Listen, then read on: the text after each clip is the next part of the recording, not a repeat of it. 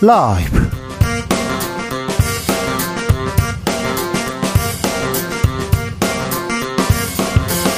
2023년 7월 4일 화요일입니다. 안녕하십니까. 주진호입니다.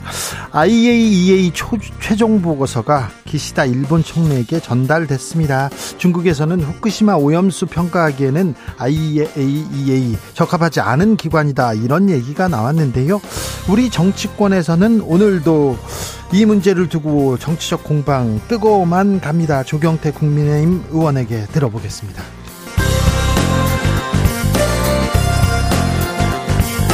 국민의힘 못한다, 민주당 밉다. 총선 앞두고 제3지대, 제3지대에서 부는 바람 거세지고 있습니다. 국민의힘 민주당 주변에서도 바쁘게 움직입니다. 음, 가장 먼저 제3지대 깃발을 든 양양자 한국의 희망 창당 준비위원장 만나봅니다.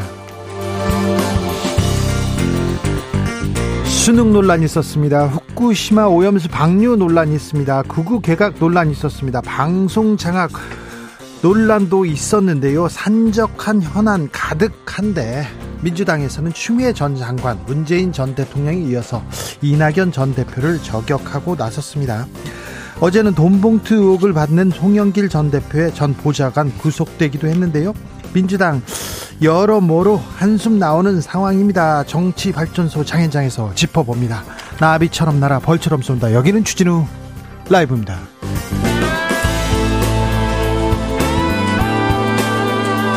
오늘도 자중차에 겸손하고 진정성 있게 여러분과 함께하겠습니다. 서울의 한 아파트에서요 주민 한 분이 어, 자녀 백일떡을 돌렸다고 합니다. 백일떡 이렇게 예전에는 많이 이렇게 많은 사람들이 나눠 먹으면 건강하게 오래오래 산다 이런 게 있었죠. 그런데요 경비 아저씨한테 떡을 줬는데 찾아왔어요. 경비 아저씨가 봉투를 하나 들고 건넸습니다. 열어봤더니 현금 만 원이 들어 있었다고 합니다. 참 100만 원보다 더 값이죠. 아, 금액을 떠나서 이 얘기를 듣고 가슴 뭉클했습니다. 참 요즘에 층간 소음이다. 벽간 소음이다. 아우 누가 사는지 아우 시끄럽다 막 하면서 이웃에 누가 사는지도 모르고 그랬는데 경비 아저씨들하고 간식도 나눠 먹고 잘 지내고 그랬으면 좋겠어요. 자, 오늘은요 음, 쑥스러워서 인사 못했어요 이웃 주민들에게 그리고 경비 아저씨께 감사의 마음 한번 전해 보겠습니다. 아, 문자 샵 9730 짧은 문자 50원 긴 문자는 100원이고요 콩으로 보내시면 무료입니다. 그리고 청취율 조사 기간이 돌아왔습니다. 02로 시작되는 전화 받으시면 주진우 라이브 이렇게 외치면 외치면 어, 보이스피싱 막을 수 있다는 거. 02로 전화가 오면 무조건 주진우 라이브 하면요 예쁨 받을 수 있다는 것도 어, 어 다시 한번 말씀드립니다. 언제까지인지는 모르겠지만 마지막까지 저희는 정성을 다하는 여러분의 방송이 되겠습니다. 그런데 지금 어, 비바람이 몰려오고 있습니다. 그래서 여러분의 사랑과 응원이 필요합니다. 주진우 라이브 아시겠죠? 무슨 말인지 잘 알죠? 아무튼 방송 듣다가요 문자 막 보내주세요. 그러면요 추첨 통해서 치킨 교환권도 드립니다. 없는 살림에 마구마구 드리겠습니다. 그럼 주진우 라이브 시작하겠습니다.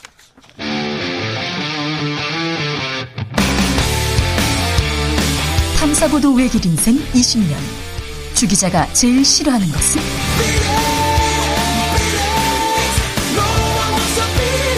이 세상에서 비리와 부리가 사라지는 그날까지.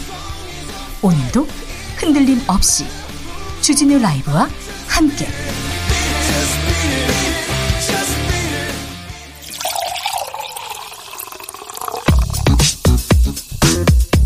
진짜 중요한 뉴스만 쭉 뽑아냈습니다. 주스.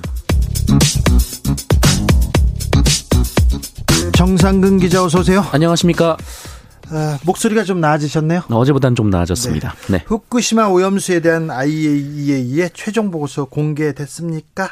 네, 이 보고서 내용은 아직 언론에 알려지지 않았습니다만 그 오늘 라파엘 그로시 국제 원자력 기구 사무총장이 기시다 후미오 일본 총리를 만나 후쿠시마 오염수 방류 최종 보고서를 전달했습니다. 음. 다만 IAEA가 지금까지 이 방류 설비와 방법 등이 타당하다라는 취지의 보고서를 냈던 만큼 네. 이 최종 보고서 내용 또한 다르지 않을 것으로 여러 언론은 전망했습니다. 오염수 바닥 바다에 방류해도 된다 이런 얘기를 IAEA에서 했어요. 그러니까 이거 이 평가 보고서가 믿을 만한가 평가할 만한 기관인가 중국에서는 반대하고 나왔습니다. 정부에서요.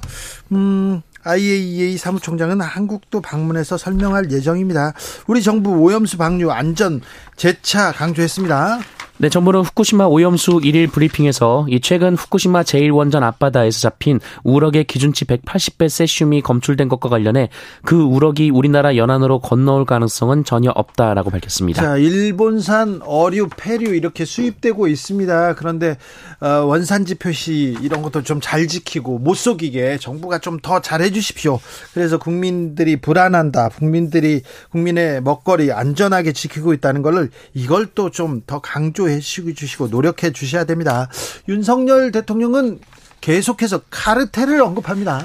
네, 윤석열 대통령은 오늘 오전 하반기 경제정책 방향 회의를 주재하고 어, 모두 발언을 통해 다시 한번 이권 카르텔 타파를 화두로 제시했습니다. 이권 카르텔이요? 네, 윤석열 대통령은 특정 산업의 독과점 구조, 정부 보조금 나눠먹기 등의 이권 카르텔의 부당 이득을 제로 베이스 검토를 통해 낱낱이 걷어내야 한다라고 말했습니다. 오늘도 노동조합에 대해서 또 강한 발언 냈습니다. 네, 윤석열 대통령은 불법 시위와 파업으로 무엇인가 얻을 수 있다는 기대를 깨끗이 접는 게 나을 것이라며 불, 정치 파업과 불법 시위를 벌이는 사람들의 협박에 굴복하지 않고 다른 단호히 대응하겠다라고 말했습니다. 협박에 굴복하지 않겠다 이렇게 얘기합니다. 그런데요. 얼마 전에 통일부에서 1급 이상 뭐 일괄 사표 있었지 않습니까? 어, 그런 인사 조치는 어떻게 되고 있습니까? 네, 대통령실은 어제 이 최근 통일부 등에서의 고위공직자 일괄 사표에 대해서 이 대통령실 지시에 따라 시작된 것이 아니다라고 밝힌 바 있는데요. 어제 채널A 보도에 따르면 윤석열 대통령이 신임 차관들에게 임명장을 전달하면서 어, 과감한 인사 조치를 지시한 것으로 보도가 됐습니다. 어, 윤석열 대통령은 특히 이념에 좌우되는 부서라면서 통일부, 교육부, 환경부, 문화체육 관광부를 지목했다고 합니다. 어, 또한 오늘 대통령실 관계자는 언론에 대통령실처럼 정부 부처도 장관과 차관 직권으로 필요에 따라 수시로 인사가 이루어질 수 있다라는 말을 하기도 했습니다. 네. 아, 사교육 카르텔 뭐 때려잡겠다 이런 얘기도 하시는 분도 봤는데요. 어, 국세청이 나섰잖아요. 그런데 이번엔 경찰청에서 경찰청에서 사교육 업체와 수능 출제 요원 유착 의혹 캐고 있습니다. 네, 경찰청은 오늘 중대범죄수사과가 이 사교육업체와 수능 출제위원 간의 유착 의혹을 직접 수사하기로 했다라고 밝혔습니다. 중대범죄수사과가요? 네, 이 중대범죄수사과는 권력형 비리, 대형 경제범죄를 수사하는 경찰청의 핵심 부서로 꼽힙니다. 사교육 카르텔 어떻게 되는지 네. 지금 공정위를 비롯해서 경찰 국세청 다 달려들고 있습니다. 정부가 강제동원 피해자한테 제3자 변제안 이렇게 냈지 않습니까? 그런데 거부한 피해자들 배상금을 법원에 공탁하기로 이렇게 했어요. 그런데 광주지법에서 이를 거부했습니다. 네, 광주지방법원은 양금덕 할머니에 대한 공탁을 불수리 결정하고 이춘식 할아버지에 대한 공탁을 반려했습니다. 이 법원은 양금덕 할머니가 변제를 허용하지 않는다라는 서류를 법원에 제출해서 공탁 거부 의사를 분명히 밝혔기 때문에 불수리 결정한다라고 밝혔고요. 네. 이춘식 할아버지는 공탁 서류가 미비하다는 이유로 반려했습니다. 아, 서류가 미, 미비하다. 공탁을 불수리 결정했다. 반려했다. 네. 시민단체들은 강하게 비판했습니다. 네, 정부의 강제동원 피해자 배상금 법원 공탁 결정에 대해 일제 강제동원 시민 모임은 오늘 이 피해자와 유족들이 정부의 안을 수용할 의사가 없다고 명백히 밝혔다라며 민법에 따라 이 공탁은 무효라고 주장했습니다. 아, 또한 피해자들이 정부로부터 돈 몇 푼 받으려고 30여 년간 일본 정부와 싸워온 것이 아니다라고 주장했습니다. 하... 요즘 언론에 태풍이 몰아치고 있습니다. 감사원이 MBC를 관리 감독하는 방송문화진흥회 방문진이라고 들어보셨죠? 방문진에 대한 본감사 돌입합니다. 네, 감사원이 오는 10일부터 MBC 최대 주주인 방송문화진흥회에 대한 본감사에 착수합니다. 앞서 지난 3월 감사원은 지난해 11월 접수된 MBC에 대한 감사 청구를 검토한 결과 감사에 착수하기로 했다라고 밝힌 바 있는데요. 어, 이후 지난 3월부터 방문진을 상대로 자료 수집을 벌였고요. 4개월 만에 본감사에 착수합니다. 어, 그러나 방문진 측은 감사원이 자료 수집 과정에서 감사와 관계없는 어, 자료들을 요구하고 있다라면서 네. 비판, 어, 이를 반박한 바 있습니다. 아, 0050님, 여기는 대구입니다. 비가 조금씩 내리고 있는데요. 청취율 조사만 기다리고 있습니다. 얘기합니다. 내일 음, 수신료 방송 수신료 분리징수 얘기도 있고요. KBS도 굉장히 뭐 어려움을 겪을 것으로 보입니다. 하지만 저희는요, 네, 여러분 곁에서 아, 정성을 다해서 방송 잘 만들겠습니다. 그러니까요, 02로 전화 오면 아시겠죠? 네. 주진우 라이브 외치면 됩니다. 어, 송영길 전 대표의 전직 보좌관 구속됐습니다. 이 얘기는 잠시 후에 하겠습니다. 어, 주스 정상근 기자 함께 했습니다. 감사합니다. 고맙습니다. 아, 문자는 샵 9730 짧은 문자 50원 긴 문자는 100원 든다는 거 콩으로 보내시면 무료라는 거 다시 한번 말씀드립니다. 이웃 주민분들께 경비 아저씨께 감사의 마음 한번 전해보자고요. 유인숙님 저희 아파트 경비 아저씨는요 아이들 이름을 다 외우시고 있습니다. 와 아이들 지나가면 누구야 하면서 따뜻하게 말을 걸어주십니다. 아이고 훌륭하십니다. 존경합니다.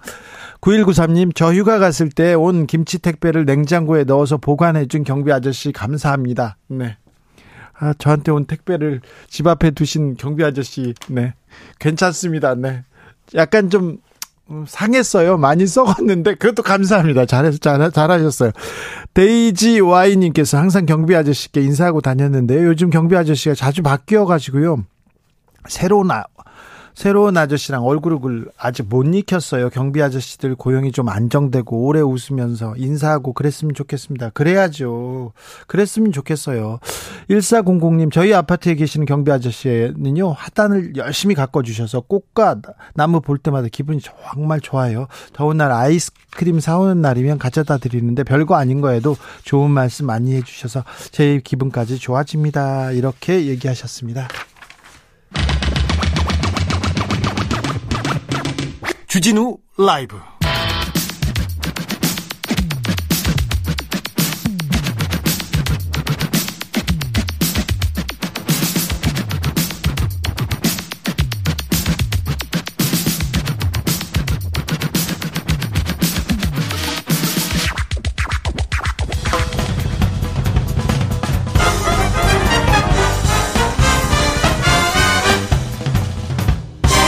훅 인터뷰 모두를 위한 모두를 향한 모두의 궁금증 흑 인터뷰 아, 수능에서 킬러 문항 빼겠다, 사교육 카르텔 없애겠다, 이런 얘기 많이 했습니다. 그런데 지금 다른 정치 뉴스 때문에 쏙 들어왔어요. 정부가 공정한 수능 만들기 위해서 여러 방편 냈는데 잘하고 있는지, 교육계 불안 여전한데 잘 잠재우고 있는지 한번 물어보겠습니다. 후쿠시마 오염수 방류에 대해서도 물어봅니다. 국회 교육위원회 조경태 국민의힘 의원 오셨습니다. 어서 오세요. 네, 안녕하십니까. 네. 오늘 점심 때 어, 노량진에서 회 드시더라고요.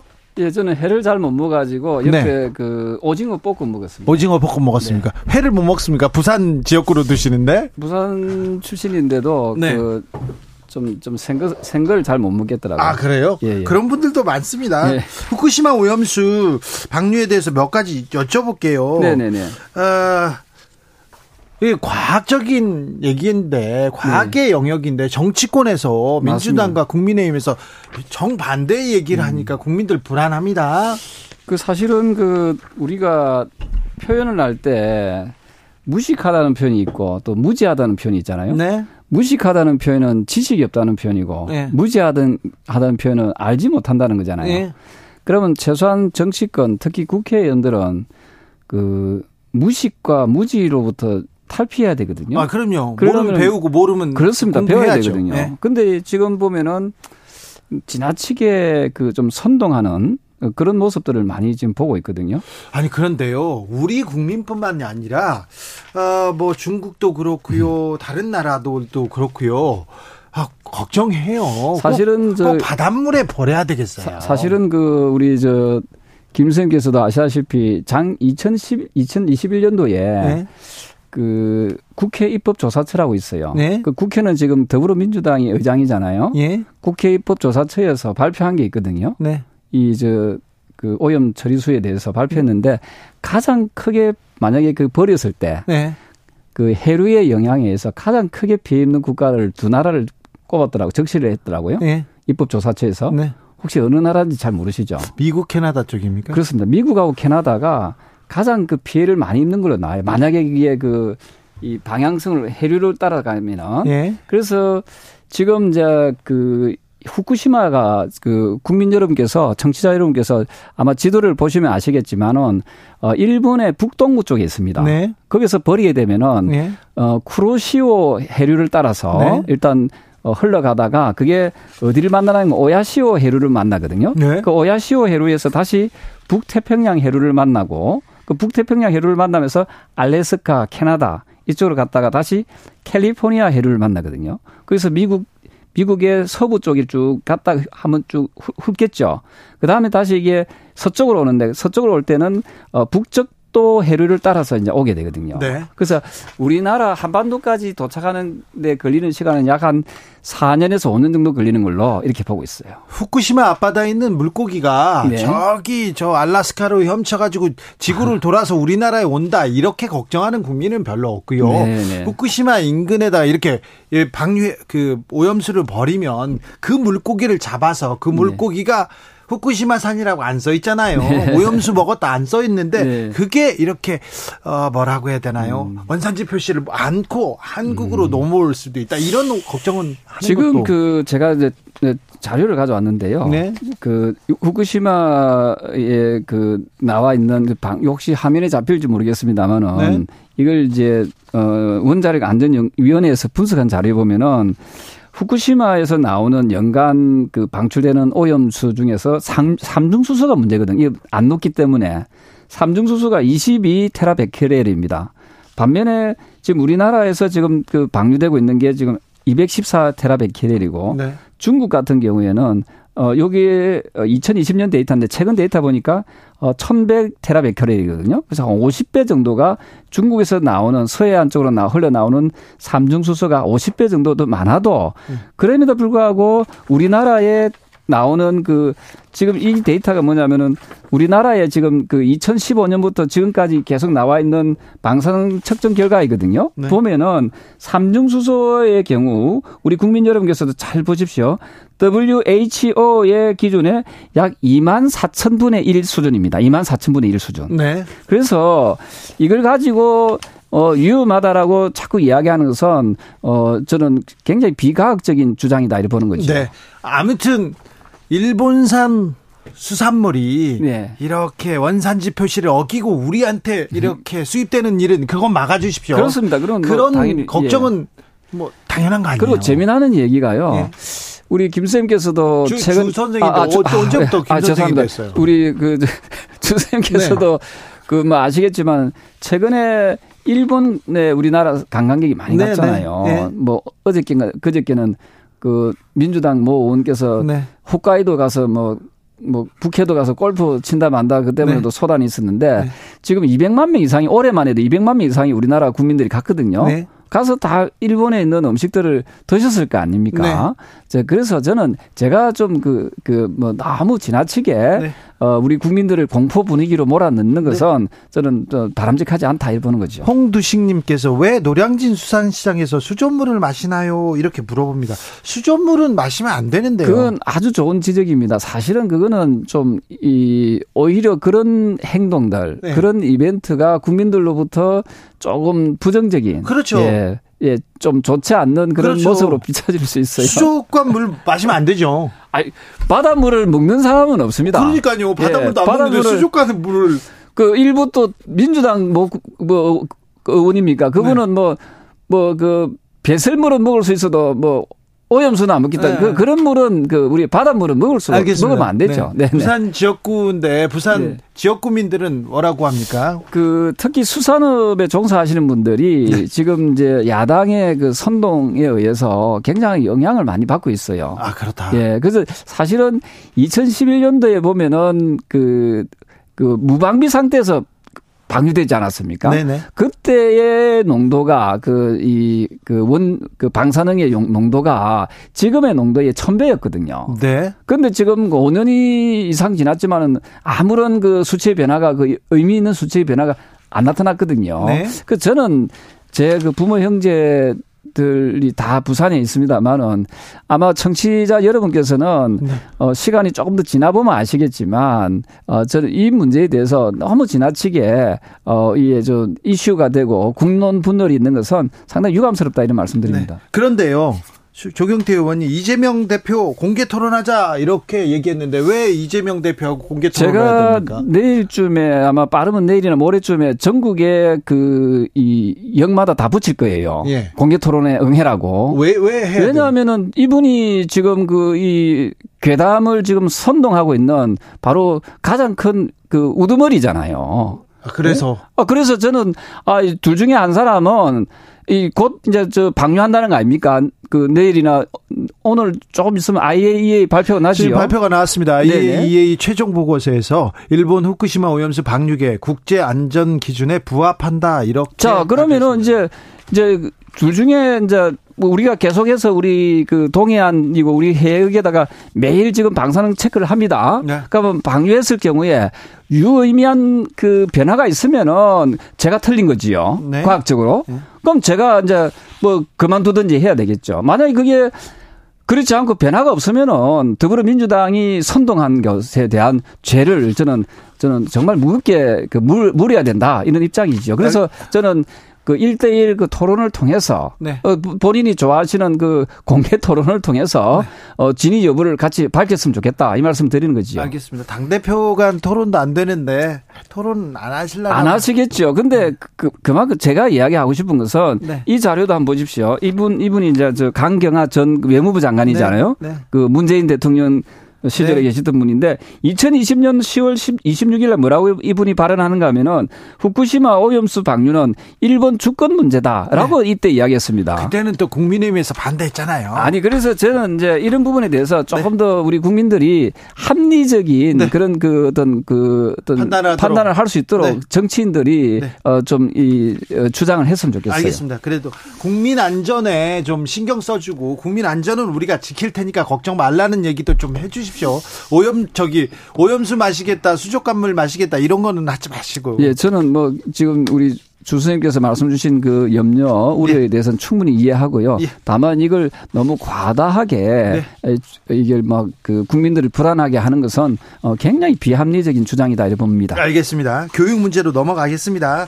정부가 수능에서 킬러 문항 배제하겠다 이렇게 얘기하면서 수능 보는 학생들 그리고 선생님들 지금 불안하다고 합니다. 어떻게 지금 잘 정리되고 있습니까?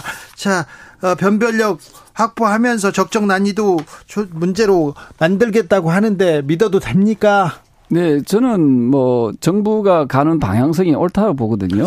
그 문제에 대해서 공교육을 정상화하고 사교육비 줄이자 여기에 대해서는 국민이 반대하지 네, 네 않습니다. 네. 킬러 문항 이것도 문제 있다 이거에도 반대하지 않을, 않을 네. 거예요.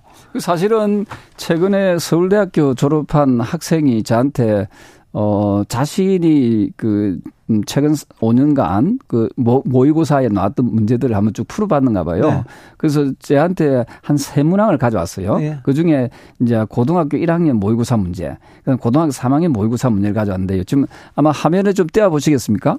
아, 그렇 아, 화면에 지금 떠, 떠 있습니다. 예, 네, 지금 유튜브로 보시는 분들. 모의고사 문제인데요. 네. 고등학교 1학년인데 6월 달에 나온 문제입니다. 네. 이렇게 지문이 정말 복잡하게 해가지고, 어, 서울대학을 졸업한 이 학생조차도 이 지문을 이해를 못 하겠다는 거아닙니까 일부러 틀리라고 막 내는 문제도 있어요. 그렇습니다. 이게 네. 왜냐하면은 우리가 응용 문제를 내는 거 하고 네. 이렇게 사교육을 받지 않으면 이 문제를 접하지 않으면은 풀 수 없도록 만드는 거하고는 엄격히 엄밀한 차이가 있거든요. 그렇죠. 골탕 먹이는 문제 이거는 없애야 되는데. 그래서, 그래서, 이런 문제를 가지고 이제 사교육 시장이 이제 확장되는 거지요. 예. 예. 그러다 보니까 무슨 뭐 일타 강사라든지 네. 뭐 유명한 학원을 찾아가도록 예. 거기 학원을 가지 않으면은 이 문제를 반드시 몸풀 몸풀 수밖에 없는 예. 그래서 어 사교육 시장이 굉장히 확장 확대될 수밖에 없는 거지요. 아니요 이 얘기는 지금 조경태 의원이 하는 얘기는 어, 모든 국민들, 모든 학생들이 그래요, 맞아요 이렇게 얘기할 텐데 네. 불안해합니다.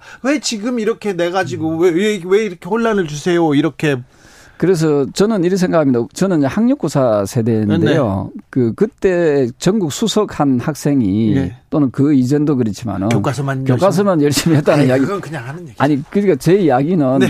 교과서 수준, 고등학교 3학년 수준을 벗어나는 문제는 이건 반칙이라 생각하거든요. 그렇죠. 그래서 그 저는 그렇죠. 어 그런 의미에서 우리가 그 이제는 좀 정상화 시켜야 된다는 네. 거죠. 그리고 이 앞으로 이제 지금 이제 11 11월 달에 수능이 있지 않습니까? 네네. 네. 수능에 나오는 시험 문제 역시도 응용 문제를 어렵게 내는 것을 뭐라 하는 건 아니거든요. 그렇죠. 그래서 저는 그런 범위 내에서 어 저는 이 수능이 네. 혼란에 저는 빠지지 않도록 네. 또 교육 당국에서 철저하게 네. 이, 이, 부분을 잘 살펴야 된다 보고 있습니다. 교육 개혁으로 가야 됩니다. 사교육은 줄여야 됩니다. 그거 너무 큰 부담으로 저출생의 가장 큰 요인이 되기도 합니다. 자, 방향은 맞아요. 그런데 옳은 말, 말을 바른 말을 이렇게 좀 불쑥 나오고 대통령이 사실 입시 전문가는 아니잖아요. 막 입시 전문가다 이렇게 얘기하니까 말도 안 된다 이렇게 국민들이 생각하는 거 아닙니까? 예. 뭐 대통령께서도 뭐 얼마나 답답했으면 원래 3월 달에 네. 이런 그 킬러 문항을 없애라고 했는데 네. 교육부가 6월 달 모의고사에서 아마 그런 부분을 좀 예, 배제하지 않은 부분도 교육부 책임이 있죠. 왜냐하면 어, 대통령 입장에서는 지금 교육 개혁을 하려고 하고 노동 개혁을 하려고 하고 또 연금 개혁을 하려고 네, 하는데 그 중에 하나도 교육 개혁이거든요. 네. 그 사교육비를 대폭 줄이겠다고 지금 이렇게 하고 있는데 어, 교육부가 해당 부처가 이걸 잘 따르지 않는다면은 네. 상당히 그 어, 어 뭔가 어, 어려움이 국정 운영함에 있어서 어려움이 많이 있었을 거라 보고요. 네. 그 저는 이, 이번 기회에 제가 이 자리에서 말씀드리지만 네. 그 야당도 네. 자꾸만 대통령의 그 한마디 한마디를 가지고 딴직을 듯이 하지 말고 네.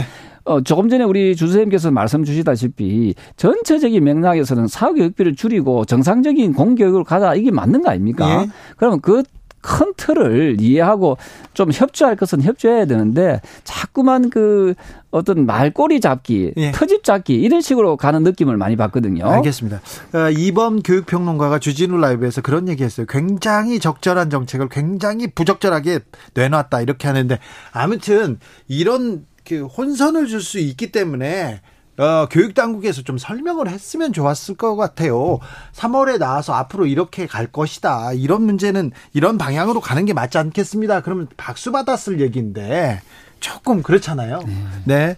어, 조희연 교육감도 진보 교육감입니다. 대체로 이 방향에 대해서는 맞다고 이렇게 얘기합니다. 그런데 근데 음 외고, 자사고, 존치하고 음. 사교육비 경감하고는 좀 모순되는 건 맞아요. 아니 이런 걸 말씀드리고 싶어요. 뭐냐면은 네. 우리가 그 교육의 다양성을 이야기하는 거하고 네. 또 사교육을 또 이야기하는 것은 약간의 물론 일면 뭐 틀, 맞는 부분도 있지만 네. 또 이게 교육의 다양성이라는 측면에서 봤을 때는 네. 이걸 그 뭐 또 모순된 정책이다라고 단정하기에는 좀 어려움이 있거든요. 네. 그 자사고등학교라는 것은 보니까 네. 그 해당 그 재단에서 예. 사학에서 상당한 투자를 많이 하더라고요. 예. 그래서 뭐 좋은 학생들을 많이 길러내겠다는 그런 사학의 정신도 있고 하니까 네. 어, 이걸 어떤 사교육의 문제로 이렇게 너무 이렇게 어 좀 좁히는 것은 네. 어 그거는 조금은 조금 한 번 더 살펴봐야 된다라고 보고 있죠. 네, 알겠습니다. 그런데 아무튼 사교육 오늘은 경찰이 그 경찰청이 나섰다고 하고요. 공정위도 음. 나섰다고 하고 또 국세청도 나섰다고 하고 사교육 카르텔 이렇게 해체하겠다 이렇게 하는데 윤 대통령이 요새 사, 카르텔 계속 얘기합니다.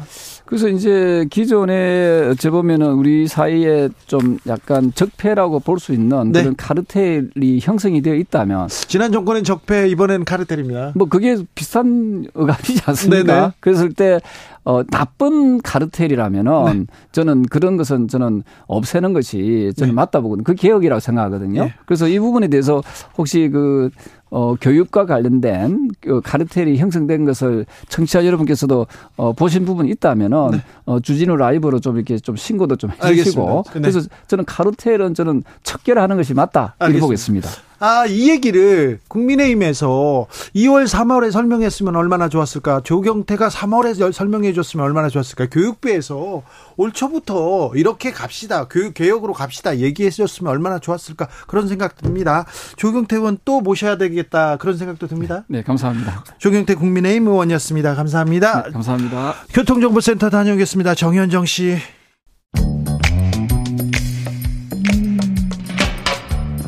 오늘의 정치권 상황 깔끔하게 정리해 드립니다. 여당 야당 크로스 최가박과 함께 최가박당. 여야 최고의 파트너 두 분 모셨습니다. 최영두 국민의힘 의원 어서 오세요. 네, 안녕하십니까? 박성준 더불어민주당 의원 어서 오세요. 네, 안녕하세요. 네. 네. 어, 박성준 의원에 비해서 최영두 의원님의 표정이 좋습니다. 아니 뭐 여야 최고의 파트너라 맞습니까? 정말 그냥 맞죠, 맞죠. 아니 두 분처럼 얘기만 했으면 좋겠어요. 두 분처럼 계속해서 이렇게 음. 토론만 했으면 우리 정치가 이 정도는 아니었다 이렇게 생각합니다. 우리 토론도 좀 끝이죠. 네? 한두 시간 천천히 해야 되는데 아 오늘 참 내가 아까 방송 기다리면서 봤는데 네. 어저 좀 전에 이재명 대표랑 토론하자는 우리 참 오선원의 조경태 의원님 조경태 의원님 네. 멋있었습니다. 아 그래요? 예, 토론하면 좋겠습니다. 토론 한번 했으면 좋겠다고요? 토론도 급이 있는 거죠. 뭐 급이 있어, 급이 있어. 아니, 아, 당 대표 토론 왜 안 되는 거예요? 그러니까 김기현 대표가 꼬리 내리고 안 나오는 거 아니겠어요? 아 그렇습니까? 아, 예를 들어서 참. 이제 식사하자고 하길래 아니 그 토론 얘기를 하자, 토론을 하고 국가 현안에 대해서 얘기를 하자니까 김기현 대표가 그럼 TV 토론 하자고 먼저 얘기해 놓고 그러면 이재명 대표가 때와 장소와 시간을 가리지 않고 하겠다. 그랬더니 김기현 대표는 어느 날, 날 사라지고 날 기자들이 물어봐요. 왜 김기현 대표는 왜 토론 안 하고 이렇게 하냐. 왜 토론 안 해요? 여의도에서 지금 들리는 얘기는 대통령실에서 하지 말라 이렇게 얘기했다라고 지금 김기현, 대표 가 꼬리 내렸다 이런 얘기는 들리는 거 아니겠습니까? 아니 좀 자신 있으면 나오시라고 하세요. 김기현 대표님. 아니 이재명 대표 지금 솔직히 이야기하면 다 틀린 이야기인데 그 뭐 팩트 체크하면 다 판판이 나가 떨어진데 지금요, 근데 네. 국민의힘이요. 네네. 어, 민주당하고요 이렇게 말을 이렇게 섞어주거나 토론을 할 생각이 없대요. 그렇겠죠. 아니요 민주당에서 네. 자중질환이 나가지고. 아마 뭐, 아니 그런 건 아니고요. 아니 네. 우리가 만해도 뭐 아니, 지금 보면은 김기현 대표가 지난번에 교섭단체 연설하는 내용이라든가 요 근래에 보면 네. 과거의 집권 여당의 당 대표의 모습이 없어요. 묵중하면서 국가의 현안에 대한 얘기하고 또 야당 대표에 대한 모습. 여당 아니 지금 얘기 좀 역할을 역할이나 좀 하게 도와줍니까? 시작합니다. 네. 역할을 도와줍니까 아니, 지금 당 대표로서 좀 세상에 이렇게 지독한 무게를 네. 갖고 야당에 대해서 같이 파트너로서 아이고, 얘기할 참. 수 있는 그 공간, 정책 공간을 만들어야 되는데 서로 공간을 좁히는 거예요. 특히 여당 맞죠? 대표가 네. 야당 대표가 또 하시니까 또 여당 대표가 공간을 너, 무 좁히다 보니까 자 이제 그러면서 지금 하나의 물 물꼬를 틀 수 있는 게 김기현 대표가 얘기했던 TV 토론인데 결국은 자기 자기 부정에 의해서 TV 토론이 안 되는 거 아니에요? 자, 최근에 윤 네. 대통령 카르텔 얘기를 계속합니다. 카르텔과 싸우겠다, 깨 부수겠다, 계속해서 싸워달라 당부하고 있습니다. 어떤 의미로 보고 계십니까, 박성준 의원님? 카르텔 얘기를 좀 많이 하는데요. 우리가 얘기할 때 뭐 읍참마속이라는 얘기도 하잖아요. 네.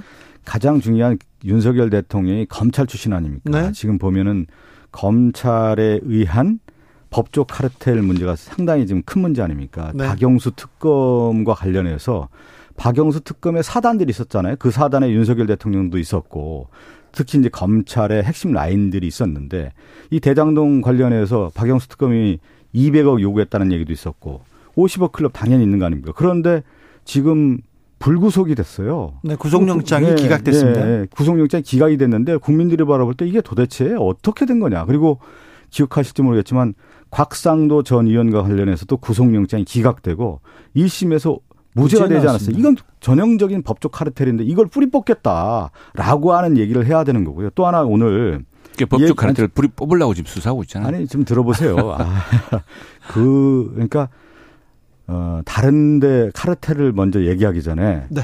윤 대통령이 있었던 곳에 네. 그런 비리 카르텔 있다고 하면 뿌리 뽑는 게 마땅하고 네. 또 하나가 지금 김건희 여사 관련해서 윤석열 대통령의 처가와 관련된 얘기가 계속 나오고 있잖아요.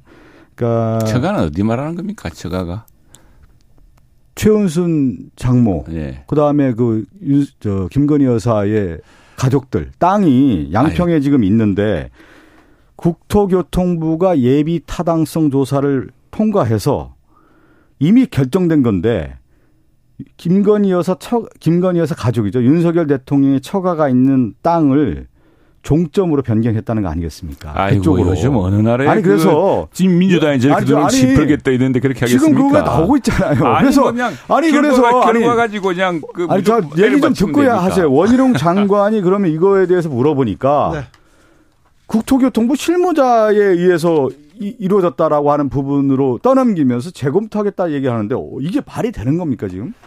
그러니까 이런 문제부터 이런 문제부터 이권 카르텔에 있었다라고 하는 부분이 있다고 네. 하면 이걸 먼저 뿌리 뽑아야죠. 자, 이게 이게 이제 사실 자유민주주의에서 가장 특히 시장 경제 자유민주주의에서 가장 문제되는 게 이권 카르텔입니다. 이게 네. 미국에서 이제 어 대공황 이전에 바로 미국 민주당 루즈벨트 대통령 시절에 이 카르텔이라는 문제의 싸움이 나옵니다. 지금도 미국이 보면 반독점, 반카르텔이 굉장히 강하거든요. 이게 자본주의라든가 이런 데서는 어 이제 뭐 자본 이권 여러 가지 이권과 권력과 음. 이권과 뭐 이런 것들이 결탁해서 계속 그 힘을 만들어냅니다. 그것을 이제 막아내기 위해서 미국 민주당 루즈벨트 정권들이 했던 게 이제 반독점법 카르텔 이런 것이고요.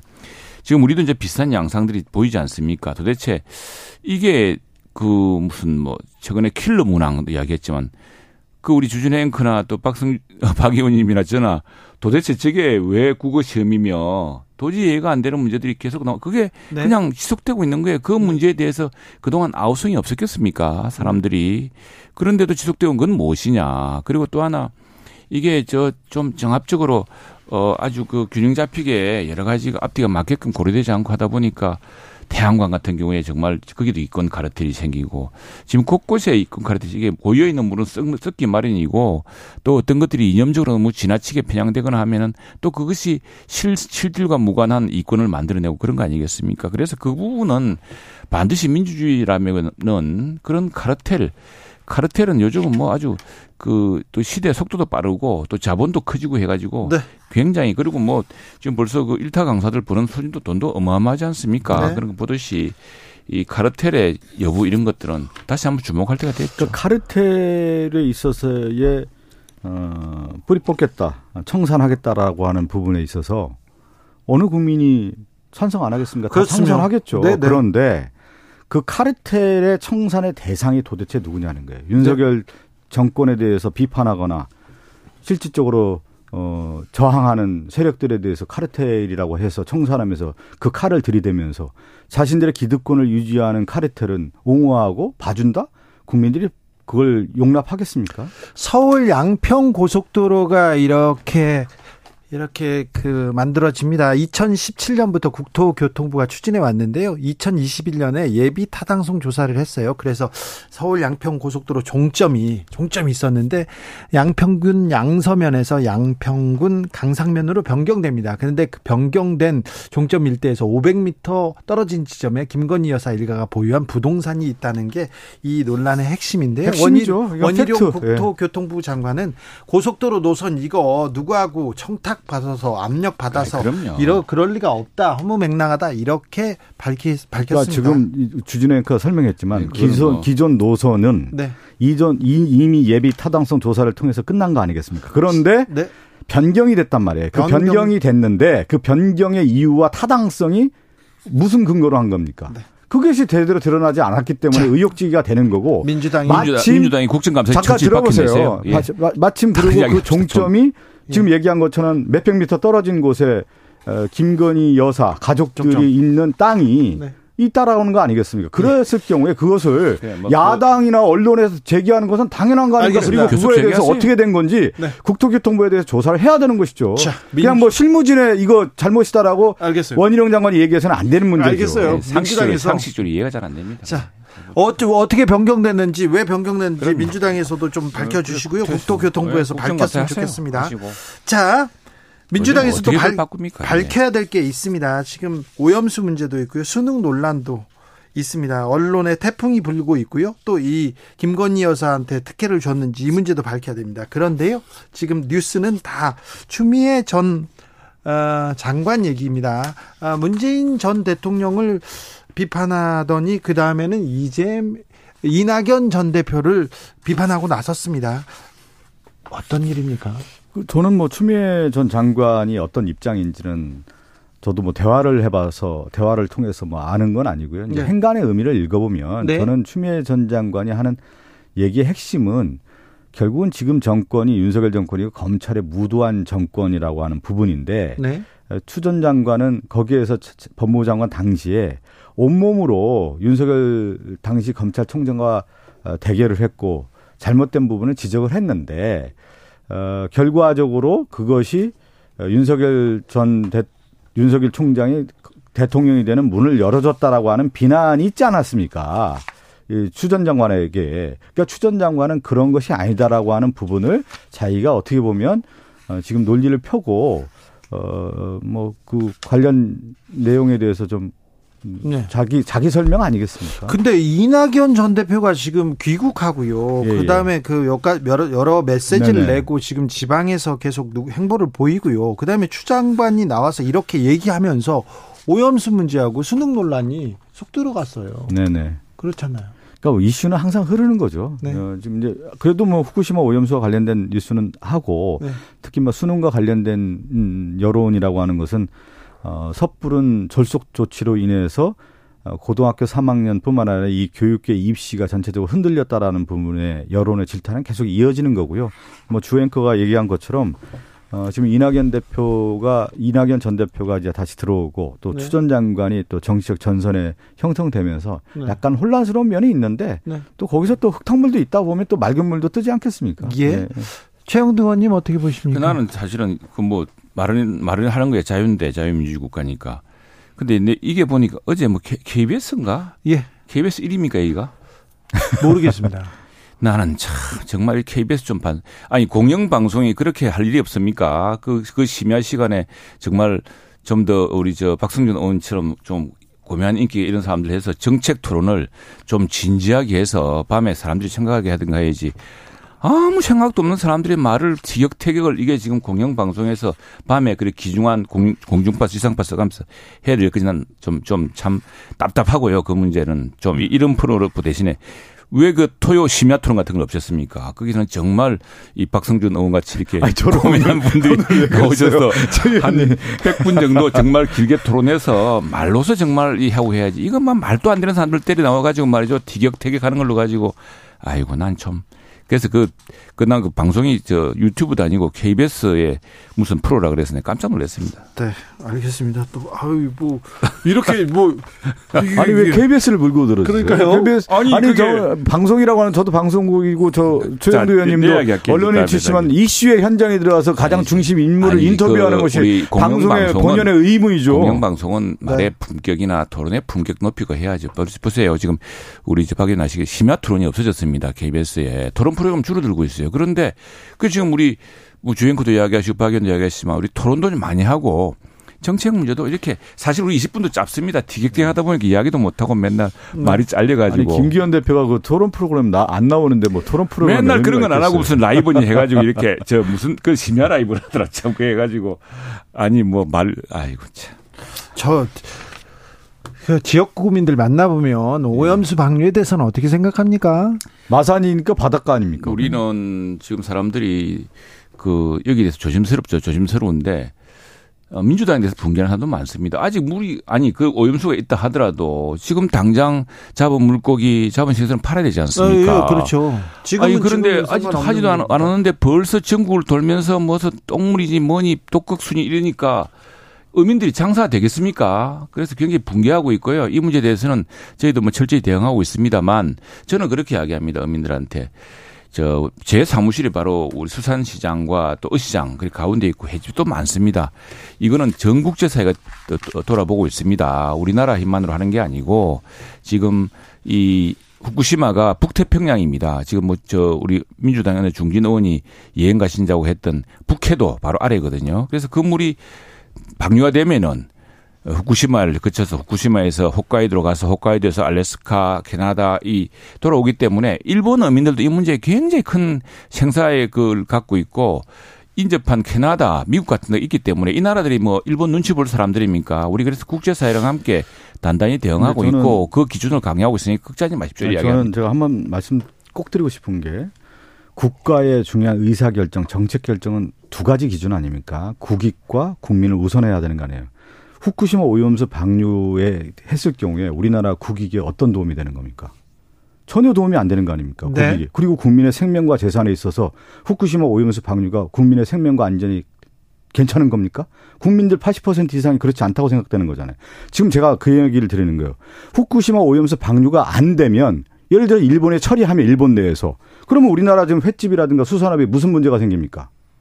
방류했을 경우에 횟집이라든가 수산업에 타격이 있어서 지금 우리가 지금 그 얘기를 하는 거 아니에요. 예. 그래서 방류를 하지 말고 예. 그렇다고 하면 일본에 예산 문제가 있다면 우리나라도 예산을 참. 들여서라도 일본 내에서 처리를 하자. 답답하면 답답해. 아니, 아니 그러면 국익이라든 뭐 부분과 국민의 생명과 재산에 대한 부분에서 살았습니까? 지난 이어 방류 결정이 문재인 정부 시절에 결정이 됐습니다. 그때 우리도 IAEA에 참여했고 그래가지고 당시에 논의를 시작해서 진작했어야 되는데 그리고 또 하나 이런 문제 있어요. 방류를 하지 않고 물을 가둬두다가 오히려 또 다른 쓰나미와 저, 저 지진이 오면 위험할 수 있다. 네이처지에 난 이야기입니다. 지금, 그래서 지금 문재인 정부 얘기를 하는데 잠깐만요. 뭐 아니 나는 정말 답답한 것이 아니 그래서 뭐 유엔에 간다고 유엔 가면 또 IAEA 갑니다. 그랬더니 또 IAEA 해체하겠다 그러고 도대체 이 민주당은 어느 저, 저, 저 어느 별에 사는 다 정당입니까? 저, 저 국제사회에서 다 공무집한 이야기인데. 후쿠시마 오염수 방류 반대한 분들 있잖아요. 국민의힘 의원들 수두룩합니다. 지금 조태영 안보실장부터 해서 현역 의원 시절에 후쿠시마 오염수 방류 반대했습니다. 왜냐하면, 그 반대했던 분들은 왜 지금 입장이 바뀌는 겁니까? 왜 반대 왜 바뀌어요? 왜 문재인 정부를 탓해요? 지금 국민의힘에 문재인 있는 의원들이 막았습니까? 그 뭐 당시에 후쿠시마 핵 오염수 방류 에 다 반대했어요. 그런데 지금 갑자기 자, 찬성하는 쪽에 이유가 뭐예요? 이유의 근거가 찬성하는 뭐예요? 게 아닙니다. 네? 찬성한 게 아니고 국제사회, 국제 이거 과학으로서 막아야 될 문제지. 지금 뭐 아무 무책임하게 지난 불과 2년 1년 반 전까지 집권했던 정당이 그때는 괜찮다 그랬다가 지금 뒤집었고 예, 지금 괜히 아직 방류도 안 되는데 온 무슨 독극 순위 해 가지고 어민들 불안하게 하고 그게 정당입니까? 그런 이야기 하나 하고 또 하나 나는 뭐 이와 비슷하게 보는 게 최근에 뭐 문재인 전 대통령이 아니 평화가 깨지고 뭐 했다 그러는데 이것도 세상에 이런 적반하장이 어디 있습니까? 문재인 정부 시절 말기에 이미 북한이 대화의 문을 닫았고 우리 대통령을 조롱하고 삶은 소대가리니 그리고 우리 국민이 만들어준 개성공단 남북연락사무소 대포로 서서 박살 내버리고 그러지 않았습니까? 그런데 무슨 그 시절에 평화롭게 끝난 것처럼 이렇게 적반하장의 그 말을 뒤집고 전쟁 운동도 제대로 하지 않아 가지고 말이죠. 전부 단미연합 훈련도 총 한 발 안 쏘는 컴퓨터 시뮬레이션을 하고 그래 놓고 지금 평화를 누가 정말 지켰습니까? 난 아, 이런 안보를. 이런 좀 민주당의 위기는요. 뭐 추미애 장관이 한 그런 위기가 아니고 이런 국가 안보라든가 또 국제 사회가 돌아가는 거라든가 아니 말로 지금 그게 우리 앞바다가 아닙니다. 후쿠시마가 그렇다고 한다면은 민주당이 말이죠. 안방에 모여서 죽창가를 아무리 불러도 못 막습니다. 막을 방법을 실질적으로 강구를 해야죠. 최 의원님 평화 안보라는 게 그러니까 대부분 좀, 북한에 좀 대해서 민주당이 뭐 전쟁하겠다고 강한 발언하면 평화 안보가 지켜지는 겁니까? 우리가 지금 강한 강경 발언으로 그냥 안보가 지켜지는 거예요? 아니 왜 강경 발언을 강경 발언만 하, 면 되는 겁니까?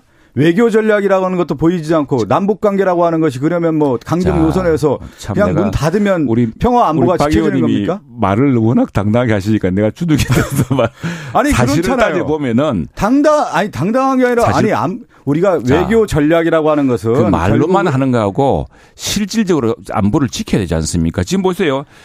문재인 대통령 말 평화. 문재인 대통령이 보세요. 결코 핵을 포기할 생각도 없는 김정은을 매우 솔직하고 결단력 있는 지도자라고 이야기를 했습니다. 예?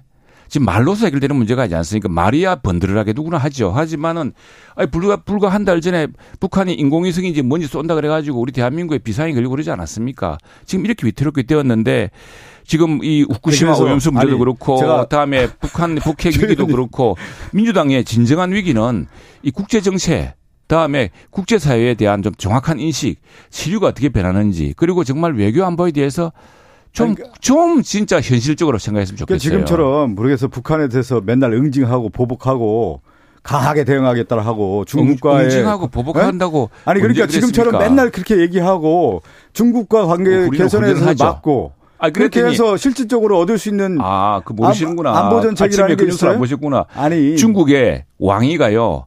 아니 저 최근 몇 년 사이에 몇 년 사이에 전례 없이 우리 한중일 어, 모임 모아서 이야기를 하겠다고 했습니다. 왜 그렇습니까? 우리가 당당하게 하니까 하는 거예요. 그리고 그리고 중국 사람들이 뭐 우리가 굴신하고 높은 봉우리 하니까 봐줬습니까? 맨날 혼밥 먹이고 그랬죠. 계속 그렇게 하십시오 그러면 그렇게 하면 그리고 외교 전략이라든가 국방 정책이라는 게 이렇게 이제 말로 되는 겁니까? 이제 열을 아, 실질적으로 하는 거죠. 실질적으로. 네. 전국에 말로 말로 싸우겠다고 하면 되는 거예요. 그러면 비가 마리아 민주당을 네. 이깁니까? 조심해야 되겠습니다. 조심하시고요. 네. 실질적으로 실질적으로 해야지. 인사하세요.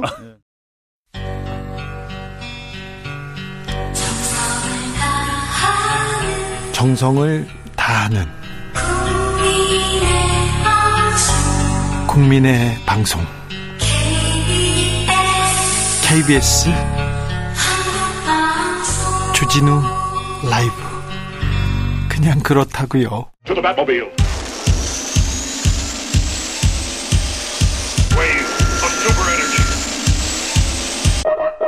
주 기자의 1분 일본 후쿠시마 오염수의 안전성 강조하면서 국민의힘 의원들이 노량진 수산시장 방문했습니다. 그런데요. 수산시장에서 수돗물을 떠서 마셨어요. 김영선 의원 여러 차례 떠 마십니다. 마셔도 됩니까? 그런데 주인이 오 당황하는 표정이 보이는데도 그냥 계속 떠 먹습니다. 다른 의원한테 권해 권해요. 근데 다른 의원 또 따라 마셨습니다. 오늘 기자들이 수돗물 마시는 거 이거 보여주기식 행태라는 비판이 있다. 이렇게 묻자 김영선 의원은요 가서 수돗물 보셔요 먹을만 합니다. 이렇게 대답했습니다. 몇 해 전에 식약처하고 지방자치단체들이 횟집 수족관 검사했어요. 그랬더니 일부 수족관에서 장염 비브리오균과 비브리오 폐혈증균이 검출됐습니다. 비브리오 폐혈증은 다양한 피부 병반, 오한, 발열, 그리고 설사, 복통, 구토 동반됩니다. 2022년에 우리나라에서 비브리오 폐혈증 환자는 46명, 그중 18명이 숨졌습니다. 오, 46명 중 18명이면 굉장히 무서운 그런, 네, 균이네요. 네. 일부 횟집에서는요, 수족관 이끼 끼지 않게 하려고요, 농약 제초제 성분 함유된 이끼 제거제를 사용해서 문제가 되기도 했습니다. 농약 성분, 이끼 제거제. 아, 수족관물 절대 마시면 안 됩니다. 뉴스를 보고 아이들이 따라 마실까봐 저는 걱정이 됩니다. 아이들이 따라 마시지 못하도록 각별한 주의 요구됩니다. 좀 부탁드리겠습니다. 주기자 1분이었습니다. 이건주와 어린이들, 어린, 어른들은 몰라요.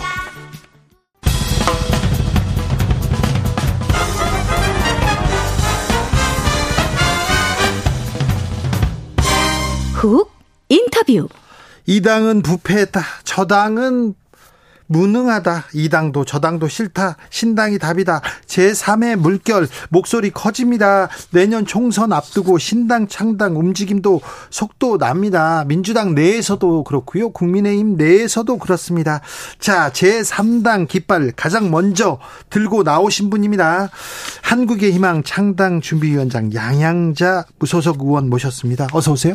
예, 안녕하십니까. 불러주셔서 네. 너무 감사합니다. 아닙니다. 네. 네. 자, 창당 준비는 잘 돼가고 있습니까? 예, 계획대로 잘 돼가고 있고 워낙 오랫동안 준비를 했기 때문에 네. 예, 로드맵에 맞춰서 잘 하고 있습니다. 계획대로 오랫동안 준비했다. 네. 왜 3당이 필요한 겁니까? 3당이 필요한 것이 아니고 네. 지금 보시면 이제 정치적 한계에 다다른 거죠. 아, 양당 제도가? 양당 제도도 그렇고 이제 근본을 좀 봐야 되는데 우리가 네. 어 지금 대한민국이 도약할 시기입니다. 네. 그죠? 근데 도약을 해야 되는데 지금 도약을 못 하고 있는 상황이죠. 그게 지금요. 우리만 네. 정체된 것 같아요. 그렇죠. 일본도 달리고 미국은 더 잘 달리고 인도, 다 달리는데. 네, 그렇죠. 다 달리고 있는데 우리만 정체된 이유가 네. 이게 한계 다다른 정치 때문에 그랬다. 정치 때문에. 근데 그 한계 동의합니다. 그렇죠. 한계 다다른 정치 때문에 이 보여지고 있는 사회 현상이 네. 극심한 사회 분열, 네. 극심한 진영 갈등, 극심한 양극화, 네, 그렇죠. 극심한 포퓰리즘, 네. 극심한 부정부패, 네. 이런 부분들이 보여지고 있거든요. 그런데 예.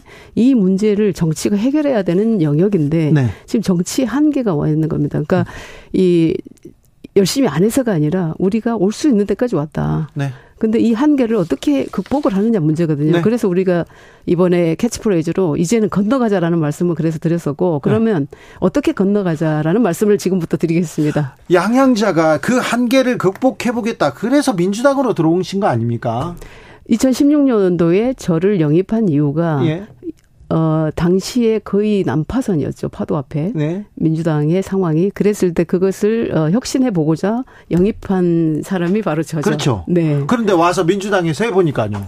어, 당시에는, 어, 이 봉합하지 않고 혁신했었습니다. 그렇기 네. 때문에 제가 들어오고 나서 네 번의 선거 승리를 이뤘죠. 예. 그 이후로 왜 저도 민주당이 이렇게까지 돼버렸는지가 어, 안타까운 어, 심정입니다.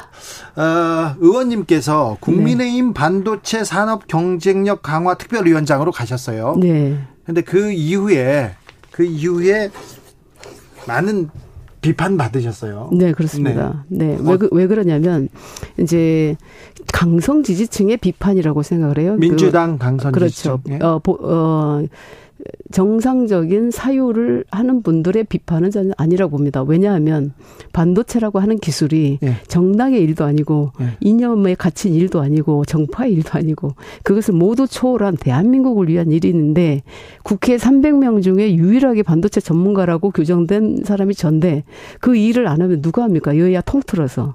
그래서 저는 정당을 초월해서 했던 일인데 그럼에도 불구하고 이제 호남의 지역분들 지역에서는 저를 네. 배신자라고 하죠. 아, 네. 네, 네. 광주 지역구잖아요. 네, 맞습니다. 호남에서 네. 광주에서는 뭐라고 합니까? 광주에서도 어 정말 잘했다 이런 분들이 많고요. 많아요. 네, 근데 이제 광성 지지층 분들 중에서는 여전히 돌을 던지는 분들이 있습니다.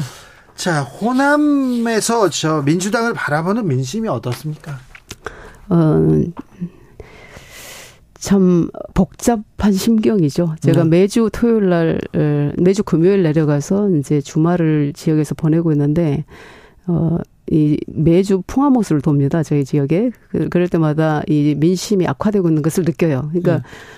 어, 심기가 불편하다. 테레비를 보기가 싫다. 이제 나는 정치에 관심을 두지 않을란다. 네. 언제까지 우리가 이렇게 어, 민주당을 바라보면서 어, 희망이 없는 절망을 느껴야 되나 이런 말씀 참 많이 하시고 계시고 그 결과로 양양자 의원 어, 무소속으로 남아달라. 우리가 우리가 표를 줄 데가 없다. 마음을 줄 데가 없다. 이런 말씀들을 참 많이 하셨습니다. 자, 신당 창당한다고 하니까 호남에서 뭐라고 합니까? 어, 우려 반 기대 반이신 거죠. 네. 어, 이제 근데 저의 삶의 궤적을 보면 아마 아, 양양자니까 할 수 있다 이런 말씀들도 많이 하시고 왜냐하면 저희가 그 40년 전에 반도체를 처음 시작할 때 네.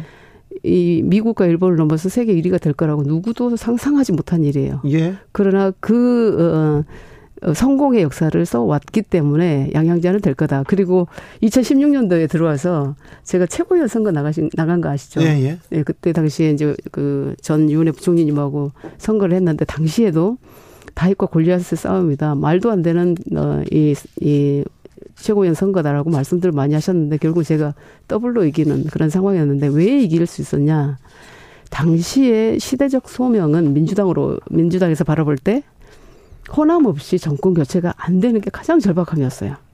그런데 제가 이제 호남 출신이고 여성이고 어 기술을 다루는 과학 기술계의 전 영입 영입 인사로서 호남의 지지를 끌어오기 위한 가장 좋은 카드였던 거죠. 그래서 저는 선거할 때 여성 전국 여성위원장 겸 최고위원을 뽑는데도 불구하고 여성을 강조하지 않았어요.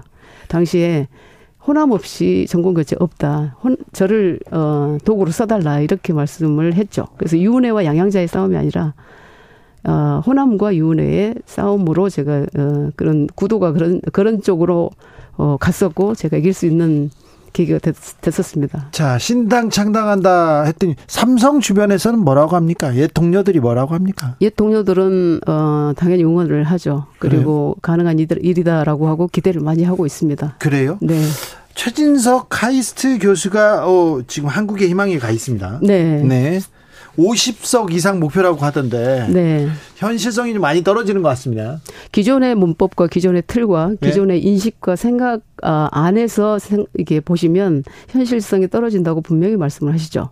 네. 네. 그러나 우리는 어 처음에 당명을 2450 당으로 할 정도로 예? 정량 정량적 분석 데이터를 가지고 시작을 합니다. 네. 네. 그런데요. 네. 야, 민주당도 싫다, 국민의힘도 싫다, 이 당도 싫다, 저 당도 싫다. 그렇지만 제3당에 대한 어, 목마름이 있습니다. 갈증이 있는데 선거 때마다 그게 잘 안 됩니다. 지금까지 안 돼 왔는데 네. 저, 저희는 이 당도 싫다, 저 당도 싫다의 무당층을 어, 대상으로 저희가 어, 신당 창당을 하는 것이 아니라 네. 그야말로 대한민국을 추격국가에서 선도국가로 만들기 위한 그 어, 가장 필요한 정치의 영역에서의 정당, 그 정당을 만들어서 어, 전 국민에게 지지를 받는 그런 정당을 꿈꾸면서 가거든요. 네. 예, 그래서 전혀 다릅니다. 그러니까 정치의 본질을 들여다보느냐, 지금 현상을 뭔가 조금이라도 좀 해결해 보고자 하는 거냐, 네. 그건 좀 다르다고 생각합니다. 저 금태섭, 박원석, 정태근 전 의원이 모여서 또 신당을 창당한답니다. 네, 알고 있습니다. 그 당은 어떻게 보십니까? 아직 당의 비전이나 가치와 철학이나 꿈이 보이지 않기 때문에 제가 뭐라고 평가를 할 수는 없지만 그 저그 어, 그 당은 비전이 보이지 않고 꿈이 보이지 않고 양양자 당은 지금 꿈이 보입니까? 저희는 창당 발기인 대회를 통해서 네. 그 부분을 다 국민들께 어, 설명이 됐죠. 그런데 네. 아직 이제 창당 발기인 대회를 하기 전이고 준비하는 단계이기 때문에 어, 지금 제가 듣고 있는 것은 이, 이 양당 제도로는 안 된다. 네. 아, 이것을 타파하자라는 게 큰 어떤 어, 정치적 어, 이 신당 창당의 목적으로 얘기하고 있는 것으로 알고 있습니다. 금태섭 어, 전 의원이 거대 양당은 썩고 무능하다. 음. 문 정부 때 반대 비판 세력 무시 심화됐다. 민주당에 실망한 호남 유권자들에게 대안을 대안이 될 것을 약속드린다. 그런데 어, 금태섭 전 의원이 이끌고 있는 새로운 당과 지금 한국의 희망에 뭐, 뭐 차별성이 별로 안 보여요. 비슷한 얘기를 하시네. 근데 그 대한 정당이 되겠다라는 말이 아니라 네. 우리는 이 한계 잃은 정치를 이제는 극복하고 새로운 정치의 이 환경을 다시 만드는 겁니다. 네. 그런데 이제 대부분이 뭐 호남에 대안이 되겠다고 하는데 실제로 호남 출신은 접니다. 네. 호남을 지역구로 둔. 그런데 호남, 네. 호남 사람들이 호남 출신이라고 호남의 비전이다 이렇게 생각 안 하는 것도 아시잖아요. 그렇습니다. 네. 그러나 정치적 의식이 네, 높거든요. 네. 네. 그래서 어, 우리가 문제라고 보여지는 이, 이, 이 부분들을 해결하기 위해서 어떤 네. 식으로 수단을 가지고 접근하느냐도 상당히 중요한 거거든요. 네. 근데 지금의 양 정당의 가장 큰 문제는 네. 저희가 제가 보기에 또 어, 저희 신당 창당에 참여한 대표 발긴 분들하고 이야기를 해보면 결국은 대통령 제조기 그 이상도 이하도 아니다예요. 예. 정권 잡으려고 도, 하죠. 예, 도시, 예. 동의하시죠? 근데 대통령 제조기이다 보니까 후보가 없으면 어디서 빌려옵니다. 예. 빌려와서 후보 그러니까 대통령이 되고 준비되어야지 않은 어 채로 네. 국가 운영을 하고 있는 부분이 가장 큰 문제다. 예. 그리고 선진국이나 어 다른 어 어떤 어잘 사는 국가들을 보면 정치인 정치 지도자들을 지속 가능하게 배출해낼 수 있는 시스템이 있느냐 없느냐 그런 정당의 유무가 국가의 수준이거든요. 근데 우리는 네. 그런 정당이 한 번도 없었습니다. 네. 아시잖아요. 그 이 정치 아카데미가 있어요. 양쪽 당에 거대 양당에. 네. 근데 정치 아카데미에서 보는 그 커리큘럼을 보면 그냥 어 최고위원들이라든지 저도 최고위원 때 많이 나가봤습니다만 일회성으로 끝나는 정치 아카데미 그 출마자들을 향한 정치 아카데미로 끝나거든요. 근데 네. 우리는 전혀 다릅니다.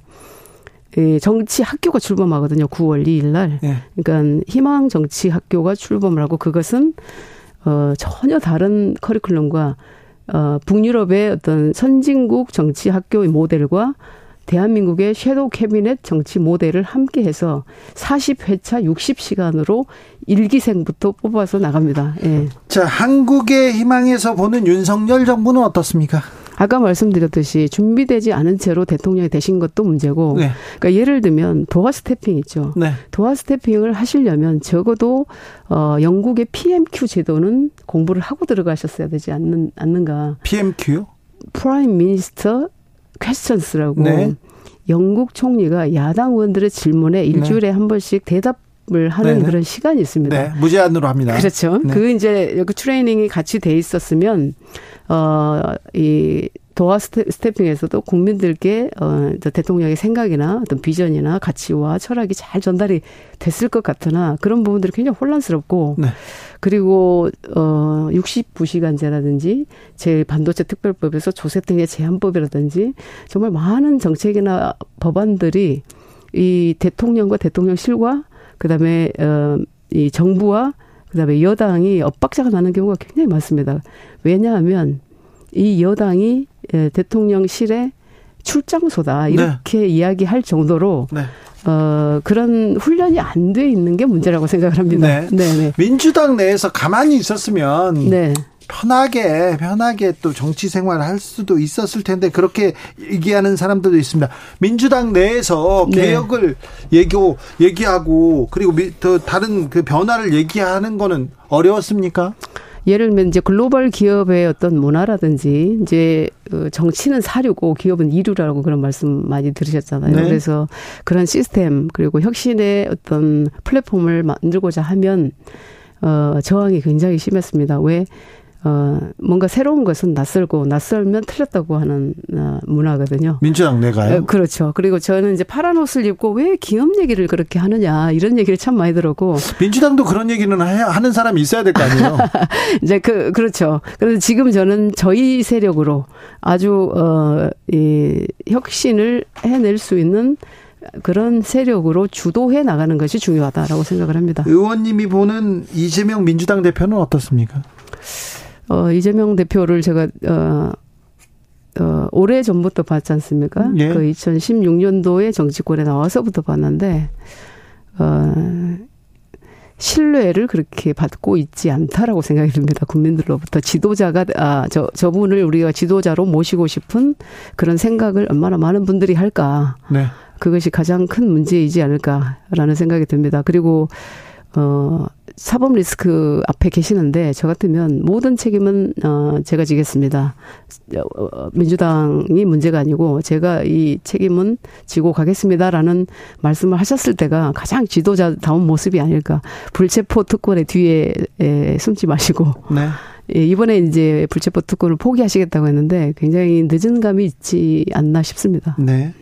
최근에는 또 친명과 친문이 충돌한다 이런 얘기도 있습니다. 네. 오래됐습니다. 아, 아 그래요? 네. 아주 오래된 이야기입니다. 그것도. 친문이 왜 친명하고 이렇게 충돌할 그거는 그 역사를 거슬러 올라가 보면 이재명 후보와 문재인 후보가 어이 경쟁을 했었습니다. 네. 당시에 어 그렇죠. 귀를 열고 듣지 들을 수 없는 이, 이 이야기들이 오갔거든요. 제가 그 현장에도 있었었고 그래서 도저히 합쳐질 수 없는 그런 상황들을 만들었던 게 아마 첫 번째 이유였던 것 같습니다. 그 어, 그, 그, 이 강성 지지층들이 함께 오면서 도저히 이, 이 용납할 수 없는, 어, 그런 환경입니다. 지금까지도. 예. 추미애 전 장관의 최근 발언은 어떻게 보세요? 음, 저는 도를 넘었다. 금도를 네. 넘었다라는 것이고, 어, 좀, 예, 안타깝지만 자신의 무능함을 전직 대통령과 총리에게 전가하는 것이 아니냐. 이런 생각이 들고, 어, 여당에서 반색을 하고 있지 않습니까? 반기고 있는 이유를 가슴에 손을 얹고 생각을 해 보시면 좋겠다. 네. 근데 이제 궁극적으로 지금 뭐 호남의 중진 어 전직 어 중진 의원님들 이제 올드보이의 귀환이라는 얘기들도 많이 들리는데 어 거기에 편승하고자 하는 음 생각이 아니신가라는 네. 생각이 듭니다. 알겠습니다. 네. 0118님께서 의원님 한국의 희망이 아니라 호남의 희망을 표방하는 건 아니죠? 이렇게 네. 물어보고요. 저희 그 다섯 개 지역이 서울, 경기, 그다음에 충남, 광주, 부산입니다. 네, 전국 정당입니다. 예. 2081님께서 처음에는 다 그렇게 희망을 가지고 시작합니다. 부디 열심히 해 주시길 바랍니다. 얘기합니다. 제3의 길 신당에 대한 기대감은 높습니다. 그런데 네. 한국 정치에 진짜 희망이 될 수 있을까요? 그럼요. 100% 저는 가능하다고 보고 네. 그것을 어, 증명해 내는 일이 우리한테 첫 번째 시도의 그 숙제인데요. 네, 숙제고 낯설지만 가능하다고 보여집니다. 그래요. 오늘 저희 그 아주 가까운 어 저희 정 기자 출신 음, 지인이 네. 예, 이런 이야기를 보내주더라고요. 삶의 예측 불가능성은 네. 어, 바라던 미래가 도래하는 것이 정말로 있을 법하지 않아 보일 때조차 우리로 하여금 희망을 품고 행동할 수 있게 한다. 네. 이런 말을 이제 저한테 보내주면서 이게 이제 나탈리 크납의 불확실한 날들의 철학인데 저희는 어, 철학과 과학의 바탕을 둔 정당이기 때문에 네. 그 본질이 흔들리지 않습니다. 네. 안철수 어, 의원이 네. 예, 이끌었던 신당이 그 국민의힘으로 흡수됐잖아요. 네. 그것은 시대가 부여한 소명을 망각했기 때문이라고 생각을 합니다. 그래요? 네. 알겠습니다. 선거 때마다 이번에는 자신 있습니다. 이번에 네, 내가 네, 됩니다. 이렇게 얘기하는데 후보들 보면요. 후보들 보면 아저 한 1, 2% 얻는 분도 이번엔 제가 당선됩니다. 이렇게 얘기하는 사람들이 많아요. 선거 네. 때마다. 네. 그렇진 않겠죠? 근거 없는 자신감은 좋은 겁니다. 좋은 겁니까? 네, 그러면서 음. 이제 네. 에, 그것을 실현 좋습니다. 가능한 방법을 국민들께 잘 어, 설명을 하고 준비를 해야죠. 계속 설명해 주십시오. 그래, 예, 잘 불러주십시오, 자주. 네, 양양자 한국의 희망 창당 준비 위원장이었습니다. 말씀 감사합니다. 고맙습니다. 정체 전선 의 영향으로 전국에 비가 내리고 있습니다. 비가 내리는 지역에서는 가급적 대중교통 이용하시고요. 아, 웬만하면 밖에 안 나갔으면 좋겠는데 부득이하게 운전할 때는요. 안전거리 확보하시고 꼭 안전 운행해 주십시오. 정치 피로, 사건 사고로 인한 피로, 고달픈 일상에서 오는 피로. 오늘 시사하셨습니까? 경험해 보세요. 들은 날과 안 들은 날의 차이. 여러분의 피로를 날려줄 저녁 한 끼 시사. 추진우 라이브.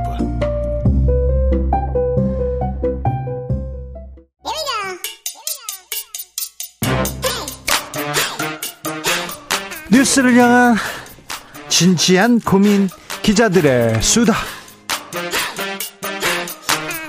라이브 기자실을 찾은 오늘의 기자는 은지혁이요. 수사인 김은지입니다. 오늘 준비한 첫 번째 뉴스부터 가봅니다. 네, 집회 시위 요건 및 제재 강화가 투표 안건으로 올라왔었습니다. 투표 안건이 어디 투표죠? 네, 대통령실이 국민참여 토론이라고 하는 형식으로 홈페이지에 올렸는데요. 네. 어제까지 투표가 되었고 종료되었습니다. 이것도 많이 참여했습니까? 네, 전체적으로 많이 참여했다라고 볼 수도 있고 숫자는 판단하기 나름인데요. 우선 이 강화에 대해서 지지한다라고 한 사람들이 12만 9,400명이 넘고요. 반대한다라는 것이 5만 3천 명이 넘습니다. 댓글은 모두 13만 개 이상이 달렸다라고 하는데요. 그런데 그 이 사이트는요. 사실 어, 전 국민의 이렇게 토론의 장이라기보다는 대통령을 지지하고 응원하는 사람들이 많이 가는 거 아닙니까? 뭐 여러 가지로 이제 관심을 끌었기 때문에 반대하시는 분들도 의사를 표명한 것으로 보이긴 하지만요. 네. 말씀처럼 한겨레 신문에서 이런 보도를 했는데요. 대통령실 시민사회수석실 소속 행정관들이 이 직접 투표 동료 메시지를 내기도 했었다라고 해서 찬성 쪽으로 이제 그쪽이 좀 많이 온 게 아니냐라는 지적이 나오고 있는데요. 그래서 앞으로 또그 밀어붙인답니까? 네, 이제 그에 따라서 행정안전부의 집회 및 시위에 관한 법률 시행령 개정을 권고할 것이다. 이렇게 연합뉴스가 보도했습니다. 집회 시위, 불법 시위로 아, 국민들이 음, 많은 불편을 겪기도 해요. 사실은 사실은 왜 거리에서 거리에서 피해를 주면서 이렇게 아, 뭘 외치고 있을까 이런 생각도 하는데 그런데 이거 표현의 자유 이거 그 우리 국민의 기본권인데요. 네, 이제 불법은 지금도 가능하지 않고요. 하지만 지금 합법 안에서도 그 요건들을 더 강화한다라고 하고 있기 때문에 비판을 사고 있는 지점이 있는 것인데요. 네? 소음 규제를 더 강화하거나 도로 점거 금지를 확대한다. 그리고 심야 집회를 제한한다. 이런 식으로 지금 제도를 바꾸겠다라고 하고 있어서 반발을 사고 있는 지점들이 있습니다. 참여연대와 같은 시민단 체가 어제 대통령실 앞에서 기자회견을 열었는데요. 이러한 주장을 했습니다. 집회는 불편을 끼치는 것을 본질적인 속성으로 하고 있는데 이것을 핑계로 규제 강화에 찬반을 묻는 것은 집회 규제 강화를 합리화하려는 여론몰이다. 이렇게 지적을 하면서요. 민주적 기본권을 후퇴시키는 행위다라고 비판했습니다. 네. 이에 대해서 대통령실 쪽 입장도 말씀드려야 될 것 같은데요. 집회 시위를 통한 표현의 자유는 얼마든지 보장해야 된다. 이렇게 말을 하긴 했습니다. 그러면서도 이제 타인의 자유를 침해해서는 안 된다라면서 입장들을 내보냈습니다. 집 표현의 자유는 보장한다. 타인의 자유를 범해서는 안 된다. 이렇게 얘기합니다. 다음 뉴스로 가봅니다. 네, 조현천 전 기무사령관이 보석으로 풀려났습니다. 아, 이 기무사령관이 구속 3개월 만에 풀려났어요. 네, 법원에서 보석 청구를 인용한 건데요. 조건이 달려 있긴 합니다. 법원이 지정하는 일시와 장소에 출석하고 증거를 인멸하지 아, 않겠다 네. 이런 것들이고요. 보증금 5천만 원. 예, 그렇습니다. 그 혐의가 직권남용 민 정치 관여 혐의인데요. 군인이 정치에 관여했지 않습니까? 군인이 정치에 관여돼서 부당하게 개입하면 이건 쿠데타다. 이렇게 누가 얘기했냐면요. 윤석열 검사가 얘기했어요.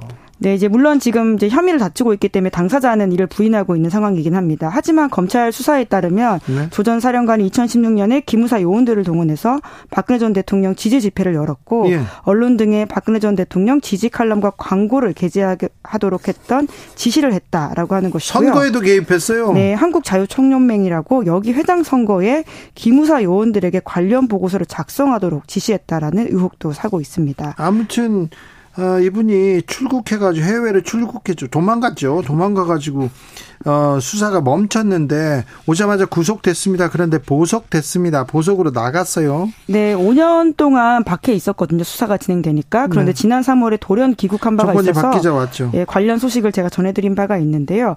그리고는 바로 구속됐는데 이번에 3개월 만에 풀려났다라고 하는 것인데요. 근데 이 사건 그러면 어떻게 됩니까?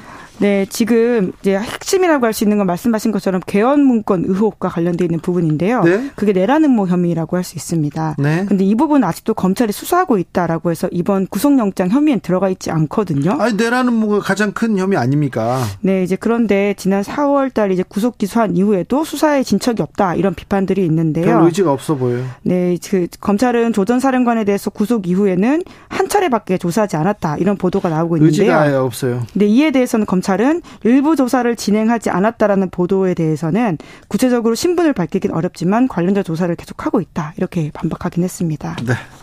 마지막으로 만나볼 이야기는요? 네, 프랑스 전역에서 시위가 일어나고 있습니다. 네. 한 사건이 불을 당긴 건데요. 그러니까요. 예, 프랑스판 조지 플로이드 사건이다라고 할 수 있는 사건입니다. 네. 알제리계 소년 나엘 메르주크가 목숨을 잃었는데 그 이 숨진 소년은 교통법규 위반을 했는데 여기에 경찰이 검문을 했고 거기에 피해 달아나다가 총격을 당했습니다. 네.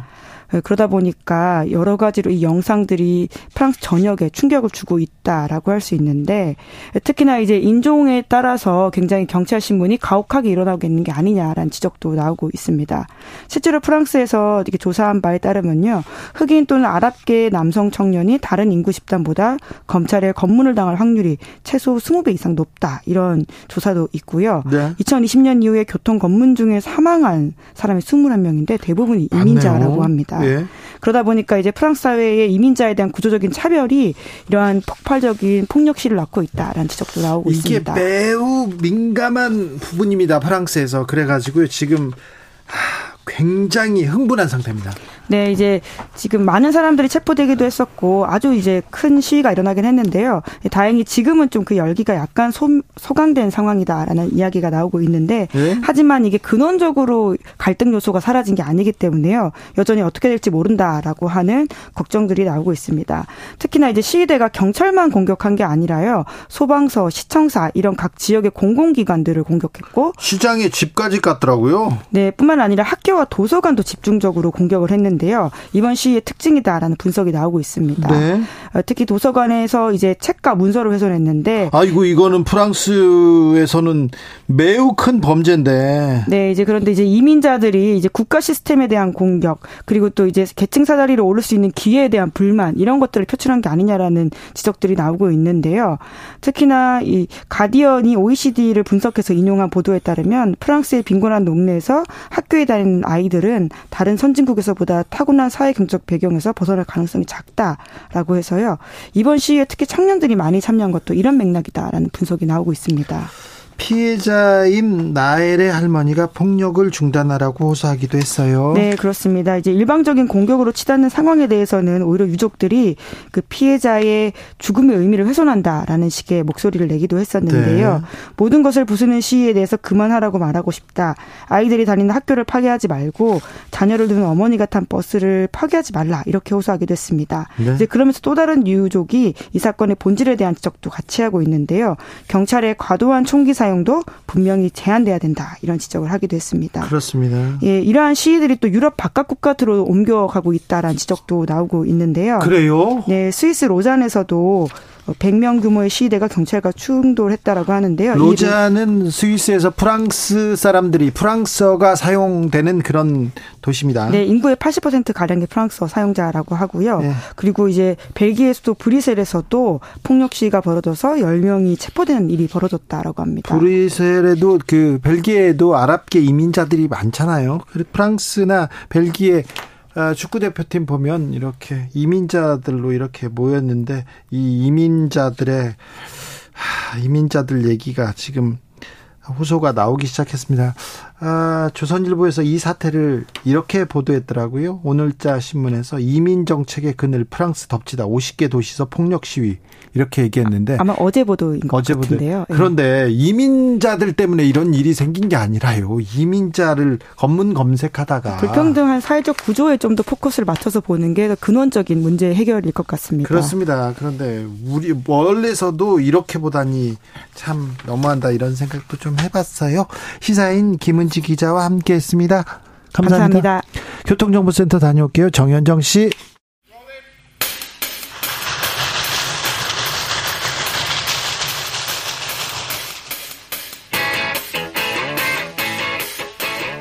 오늘도 열심히 돌아갑니다. 정치 발전소 장앤창.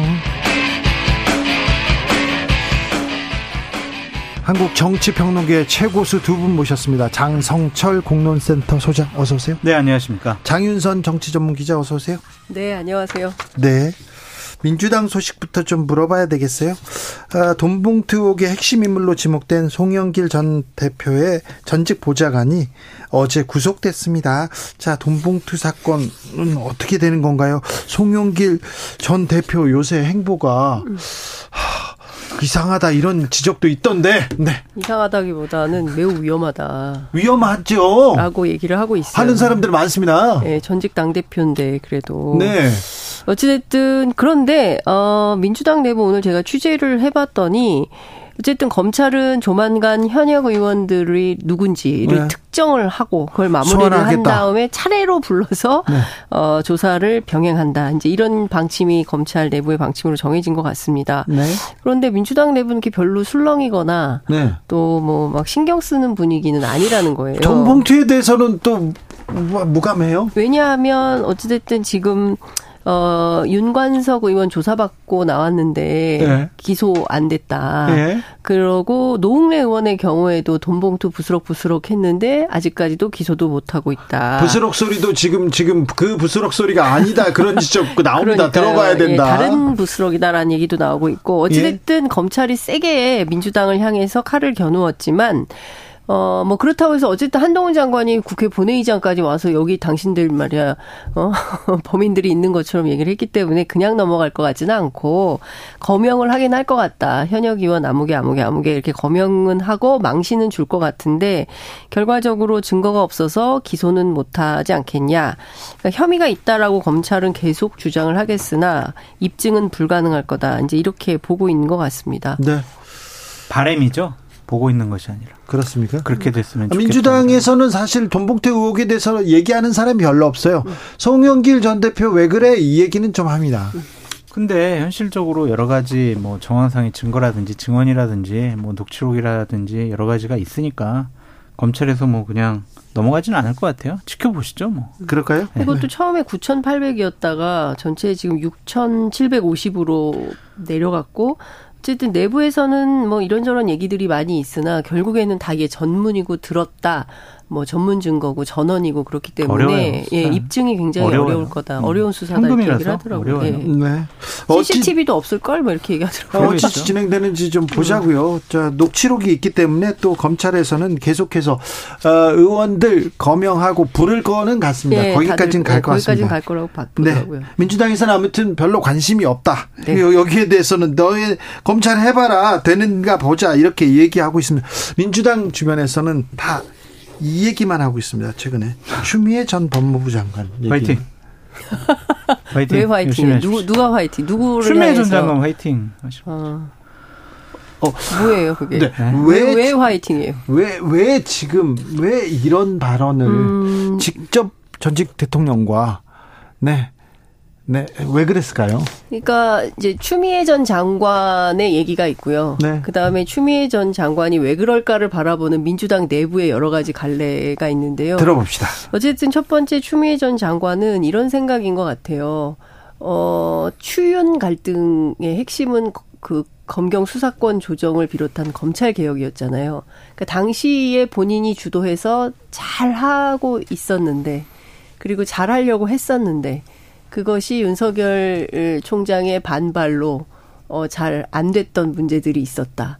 이것이 사실은 당과 대통령의 도움이 있었다면 더 잘 될 수 있었는데 어 과정에서 본인이 꺾이게 됐다. 거기에서 상당한 아쉬움이 있다. 이제 이런 내용을 좀 얘기를 하는 것 같고요. 제가 러프하게 정리를 해서 네. 무슨 얘기인지 잘 잡히지 않을 텐데 네. 조만간 또 한번 정리해서 말씀을 드리고 이런 것 같고 예. 민주당 내부에서는 정계 복귀 과정 으로 인식한다. 그렇죠. 예, 그리고 총선과 대선을 앞두고 윤석열의 대항마는 나다. 이제 이런 인식이 좀 윤석열 대통령의 상대는 나다. 내가 상대하겠다. 이런 그러면, 시그널 아니냐. 근데, 이런 이미지 아니냐. 이런 얘기를 하고 있어요. 근데 그렇다면 윤석열 정권에서 뭐 검찰 개혁이라든지 검찰이라든지 검찰 수사라든지 다른 얘기를 해야 되는데 문재인 전 대통령 얘기가 지금 이렇게 먼저 나왔죠. 먼저 나왔죠. 예. 그 다음에 이낙연 전 대표. 예. 그러니까 어쨌든 대통령을 겨냥을 해야 본인에 대한 주목도가 생겨서 그런 거 아니냐라고 민주당 내부에서 평가를 하고 있는데요. 제가 한 오늘 서너 명의 어, 민주당 현역 의원들 전화를 해서 추미애 전 장관의 최근 행보와 관련해서 어떻게 보냐고 물어봤더니 다 좋은 평가가 없어요. 그러니까 추미애 대표하고 가까웠던 분들도 어, 이 바람직하지 않다. 이렇게 평가를 하고 있고요. 무엇보다 민주당 안에서는 사실 내년 총선 앞두고 중도 확장을 해야 되는데 좀 부담이 된다. 그리고 추윤 갈등이 다시 소환되는 것도 부담스럽다. 민주당 입장에서는 내년 총선은 어쨌든 윤석열 정부 심판 선거로 치러야 되는데 조국, 송영길, 추미애 과거의 인물들이 자꾸 소환이 되면서 전선을 흐리고 있다. 이거 매우 바람직하지 않다. 이런 얘기를 하고 있고 한 초선 의원은 굉장히 직격탄을 날리던데요. 추미애 전 대표의 최근 행보에 대해서 다들 비웃어요. 이런 말을 하고 있습니다. 대통령을 저격한 것은 이건 상도의도 아니다. 노욕 아니냐 이런 얘기까지 들립니다. 이 시점에서 왜 이런 발언을 했느냐. 네. 그걸 우리가 판단을 해봐야 되겠죠. 예. 저는 세 가지 이유라고 봅니다. 세 가지. 예. 첫 번째, 내 탓 아니야. 내 책임 아니야. 윤석열 정권이 들어선 것은 내 책임이 아니야. 근데 많은 분들은 추윤 갈등 때문에 당신이 윤석열 검찰총장 키워줬잖아. 그래가지고 국민검사로 만들어졌고 대권 후보까지 만들어준 거 아니야. 이런 얘기가 많이 나왔잖아요. 네. 지금 윤석열 정권에 대한 여러 가지 비판적인 목소리가 나오고 아니 저 윤석열 정권 어떻게 타도해야 되는데 이런 목소리가 민주당과 민주진영에서 나오니까 네. 그래서 책임론에서부터 벗어나려고 하는 것이다라고 말씀을 드리고 두 번째는 저 정치할 거예요 저 출마할 거예요 그러한 선언이다라고 볼 수밖에 없습니다 정치인들이 갑자기 사라졌다가 나타나 가지고 어떠한 얘기나 메시지나 행보를 보이는 거는요 그냥 공천과 출마를 딱 방, 공천과 출마라는 방정식에 넣어서 네. 생각을 해보면 네. 해답이 나와요. 네. 그래서 내년에 나 배지 달고 싶어 그런 의지의 표현이고 세 번째는 나 이재명 편이야라고 보여집니다. 그러니까 문재인 전 대통령을 공격을 하고 이낙연 전 대표를 공격을 했잖아요. 네. 그런 것들은 이재명 대표 체제에 힘을 실어주기 위한 하나의 의지의 표현이다라고 보여지는데 이분은 어떠한 의도를 갖고 여러 가지 일들을 했지만 다옥발질이었어요. 민주당을 쑥대밭으로 만든 세가 두 가지의 중요한 분기점이 있었는데 하나는 김경수 지사를 감옥으로 보낸 드루킹 특검. 아, 이거 댓글 조작이 있는 것 같아. 이거 국민의힘 보수파 쪽에서 하는 것 같아. 라고 했지만 결국에는 민주당이 대선 과정 중에서 업무방해 댓글 조작한 거 아니냐. 그것 때문에 김경수 지사가 감옥에 갔었고요. 또 하나는 추윤 갈등 을 통해서 검찰 개혁을 한다고 했지만 결국엔 윤석열 전 검찰총장을 키워줬다라고 말씀을 드리고 이제는 민주당 진영에 유일하게 남은 전직 대통령 문재인 대통령까지 공격을 해요. 이것은 민주당을 큰 분란과 갈등으로 몰고 갈 수밖에 없다라고 말씀을 드리고 어, 문재인 정권 하에서 청와대에서 근무했던 분들 상당히 격앙되어 있고 고민정 전 대변인 지금 현역 의원 같은 경우에는 아니 도대체 이분 왜 그러냐 왜 우리 지역으로 올라 그러냐 할 말은 많지만 나 말은 좀 아끼겠다 이런 식으로 불편한 생각을 표현하고 있죠. 이낙... 광진은 아니라고 그러더라고요. 음? 그래요? 네? 광진, 광진은 아니다. 광진 아니래요? 네. 이낙연 전 대표가 내일 문재인 전 대통령을 네. 예방합니다. 그 전에 이렇게 나왔어요. 네. 음. 이것도 왜 그럴까요? 이거 참. 그 왜 만나냐고요? 아니요. 이낙연 전 대표에 대해서 어 매우 좀 매우 안 좋아요. 네. 뭐라고 해야 되는 분노가 매우, 있어요. 네, 그리고 그 제가 취재해 보니까 추미애 대표만큼 이낙연 대표를 잘 아는 사람이 없다. 그러니까 속속들이 잘 알고 있다. 그래서 더 세게 공격할 거다. 이제라는 얘기를 하는데 이런 것 같아요. 그러니까 추미애 대표 지난 대선 때도 이낙연 전 대표 많이 공격했거든요. 예. 그러니까 좀 그 민주당이 그러니까 추미애 대표 이런 얘기를 하더라고요. 민주당이 지금 좀 세게 싸워야 되는데 그, 저, 윤석열 그렇죠. 정부가 너무 좀 무도하게 움직이고 있으면 그에 맞춰서 민주당도 또, 네. 강하게 붙어서 싸워야 되는데 너무 못 싸우고 있다. 그런데 가만히 민주당 의원들을 들여다보면, 어, 안 싸우는 것 같다. 그러니까 개혁에 적극적이지 않은 것 같다. 그래서 본인 같은 정치인들이 좀 필요한 것 같다. 이런 생각을 하는 것 같고요. 아, 본인은. 네. 그리고, 어, 이, 이낙연 대표가 사실은 대표 시절에 더 개혁적으로 민주당이 나갈 수 있었음에도 불구하고 발목을 잡은 장본인이 바로 이낙연 대표다라는 인식이 있는 것 같아요. 그러니까 그 내부에는 이러저러한 갈등들이 좀 있는 것이죠. 그리고 민주당 안에는 이런 시각도 있어요. 당시에 검찰 개혁을 할 때 추미애 대표가 법무부 장관으로 가보니 검찰 내부의 어떤 그 담합. 카르텔. 카르텔.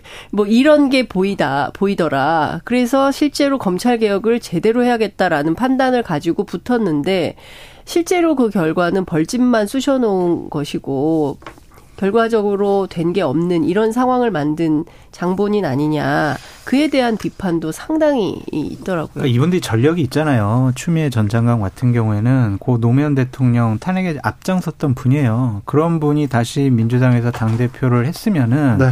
여러 가지 민주당과 민주당 진영을 위해서 큰 어른 같은 역할을 해야 되는데 과거의 전력, 과거의 본인의 행보, 반, 판단 이런 것들은 현재와 미래를 볼, 보는 중요한 판단 기준이 되는데 이런 분이 아직도 민주당 진영에서 정치를 하겠다라고 생각하는 것 자체가 민주당으로서는 비극적인 일이다라고 말씀드려요. 구정면님께서 추전 장관 당시 잘하고 있었는데 중도 하차시켰으니 그렇겠죠 얘기하시고요. 이완숙님께서는 추미애 전 장관 민주당에 도움이 안 됩니다 이렇게 얘기하십니다. 메이플님께서는 민주당도 참 듣고 싶은 것만 듣고 보고 싶은 것만 아, 보는 참 민주당 한심합니다. 근데 이럴 수 있어요. 네? 그러니까 이분들이 그러니까 조국 그다음에 추미애 이런 분들이 민주당 진영에서 공천을 받아서 내년 총선에 출마하기는 저는 0%에 가깝다고 보여지거든요. 근데 이렇게 노이즈 마케팅을 해서 결국에는 옛날 처럼 신당 창당, 네, 비례정당을 창당을 해서 그래도 윤석열 정권과 윤석열 대통령과 싸울 사람은 우리가 필요합니다라고 해서 아, 그 지난번에 있어요. 열린 민주당 네. 열린 민주당의 길을 가기 위해서 네. 그 주미애 대표하고 철험회 네. 뭐 이렇게 해서 만들 네. 수도 있다는 근데 이것은 네. 현실화되지 않은 가정이고 사실 아, 뭐 정치권 예 주변에서 예측. 늘 나오는 뭐 이러저러한 얘기들 중에 하나인데 현실 가능성이 높아 보이지는 않아요. 그러니까 예를 들면은 최강욱 의원 같은 경우도 지금 비례대표 의원이잖아요. 그러니까 지역구에 출마하지 않으면은 내년에 다시 배지를 비례대표로 다시 달지는 못할 거란 말이에요.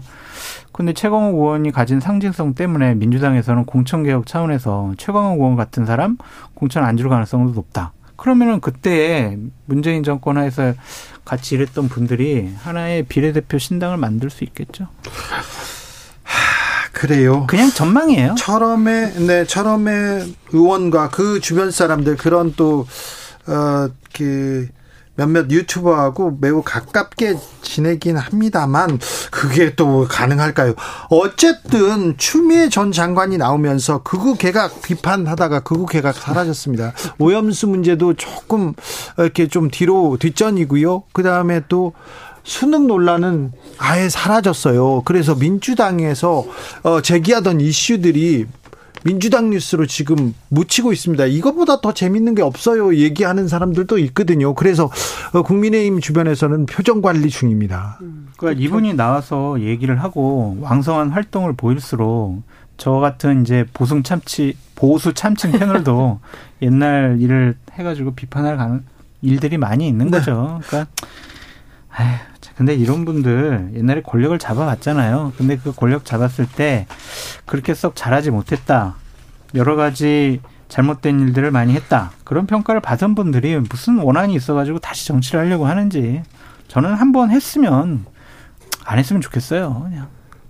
그런 분들 계속 지금 올해 하시겠다는데요. 내년 총선 앞두고 지금 올드보이의 귀환이라고 어, 계속 나오고 있습니다. 엄청 많아요. 네, 많은 분들이. 자, 신박실세 최경환 전 부총리, 이준석 전 대표랑 다 청년 정치인들 다 모여가지고 밥 먹더라고요. 네. 그러면서 우리 보수 대통합 해야 된다 목소리 내던데요. 나 공천 줘뭐 이거죠. 어. 뭐.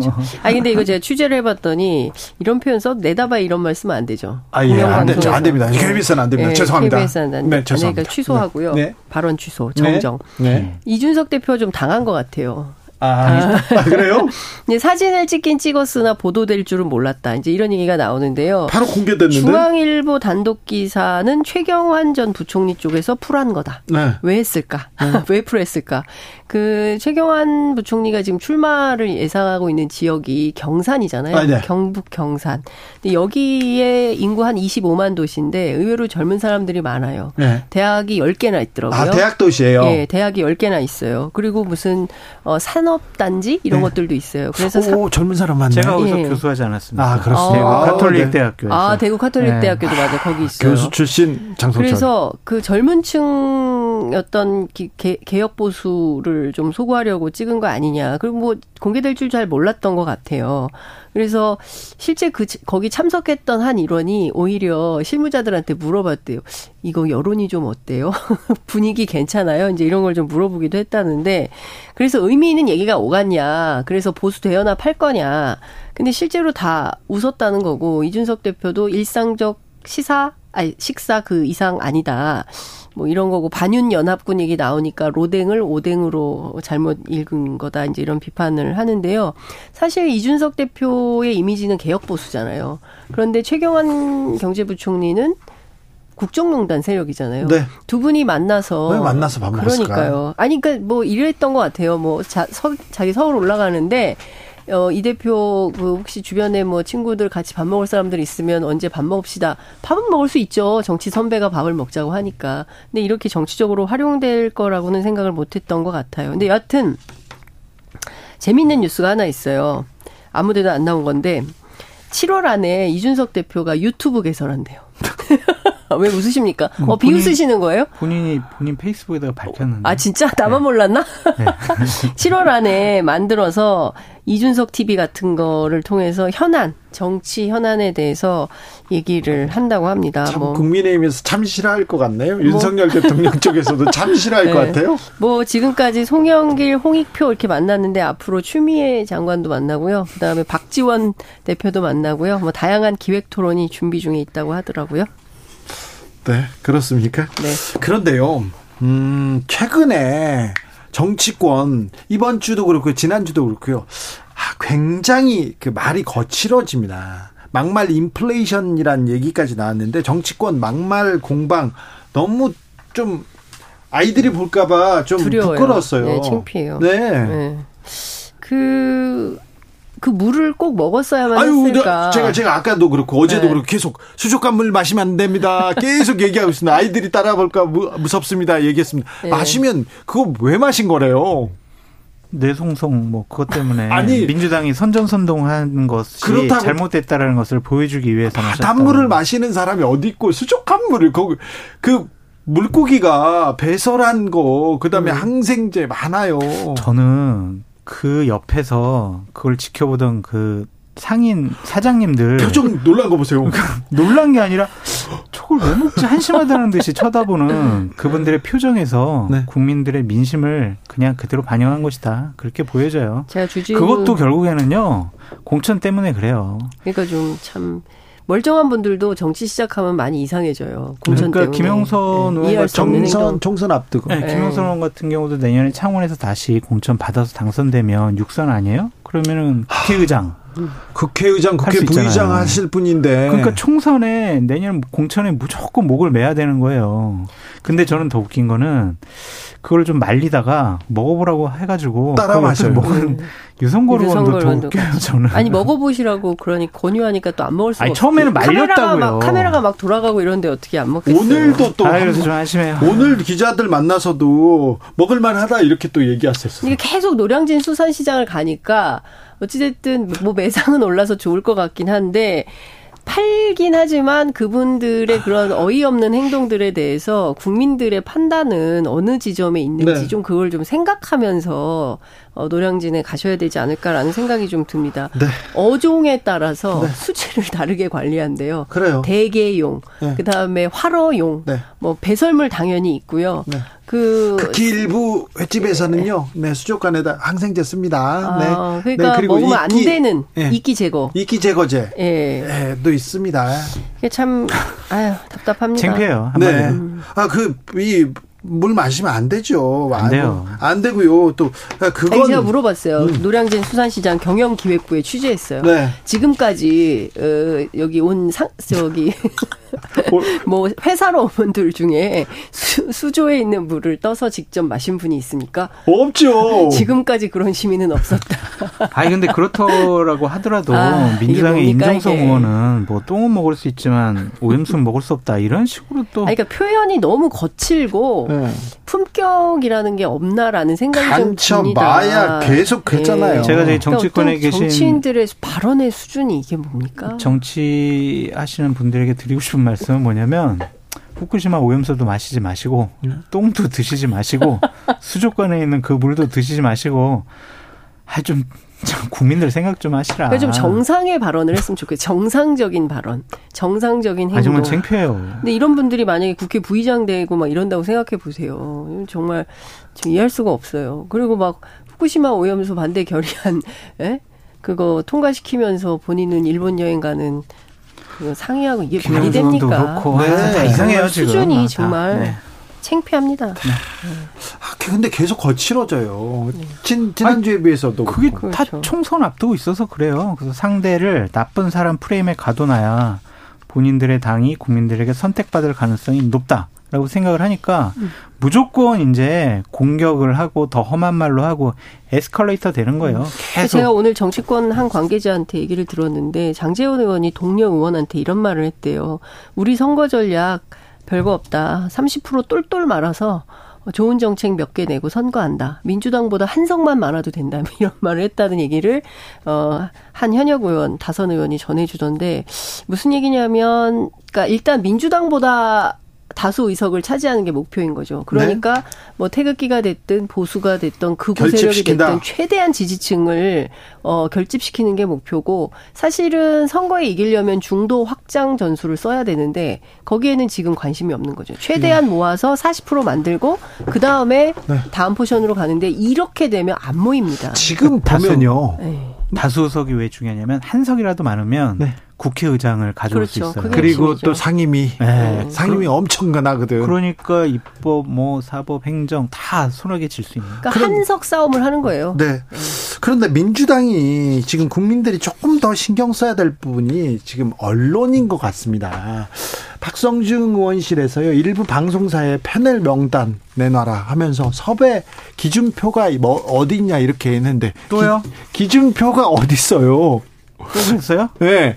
또 내셨어요. 의원이요? 네. 음. 그럼 박성중 의원을 우리 주진우 라이브에서 불러가지고 그러니까 왜 그러시냐고. 아니요. 안 오세요. 왜 안 오세요? 국민, 어, 저희가 와달라고 여러 번 요청했는데 어. 안 오시더라고요. 제가 얘기할게요. 네? 네 제가 얘기할게요. 네, 보다.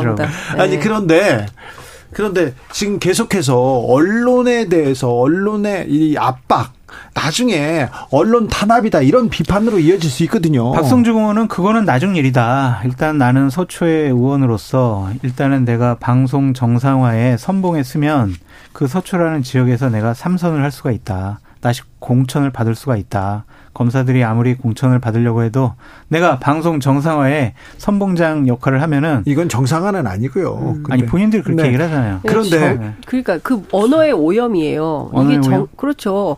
정상이 뭐예요? 이게 지금 우리처럼 하는 게 이게 방송 정상이지 패널들을 규정해서 뭐 파란색, 빨간색, 검정색으로 칠해가지고 이런 건 안 됩니다. 무슨 보수 참칭이라고 괜찮아요. 규정하고 그게 비정상인 거죠. 그걸 비정상이고 이게 정상인 건데 정상을 비정상으로 만들면서 정상화한다고 우기거나 주장하면 그게 이상한 거죠. 근데 국민들은 다 알아요. 그게 비정상인지.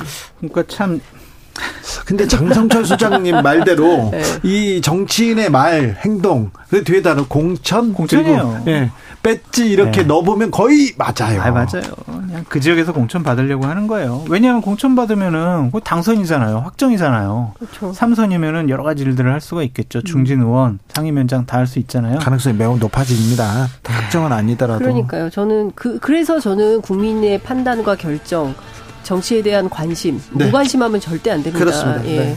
주진우 라이브 꼭 네. 보셔야 됩니다. 네, 잘, 잘 해보겠습니다. 청취율 조사 기간 맞죠? 네. 네. 장성철, 장윤선 두 분 감사합니다. 감사합니다. 네, 저는 내일 다시 올게요. 아, 게시판에 선물 받으실 분 선물 찾아가세요. 저는 내일 오후 5시 5분에 돌아옵니다. 지금까지 주진우였습니다.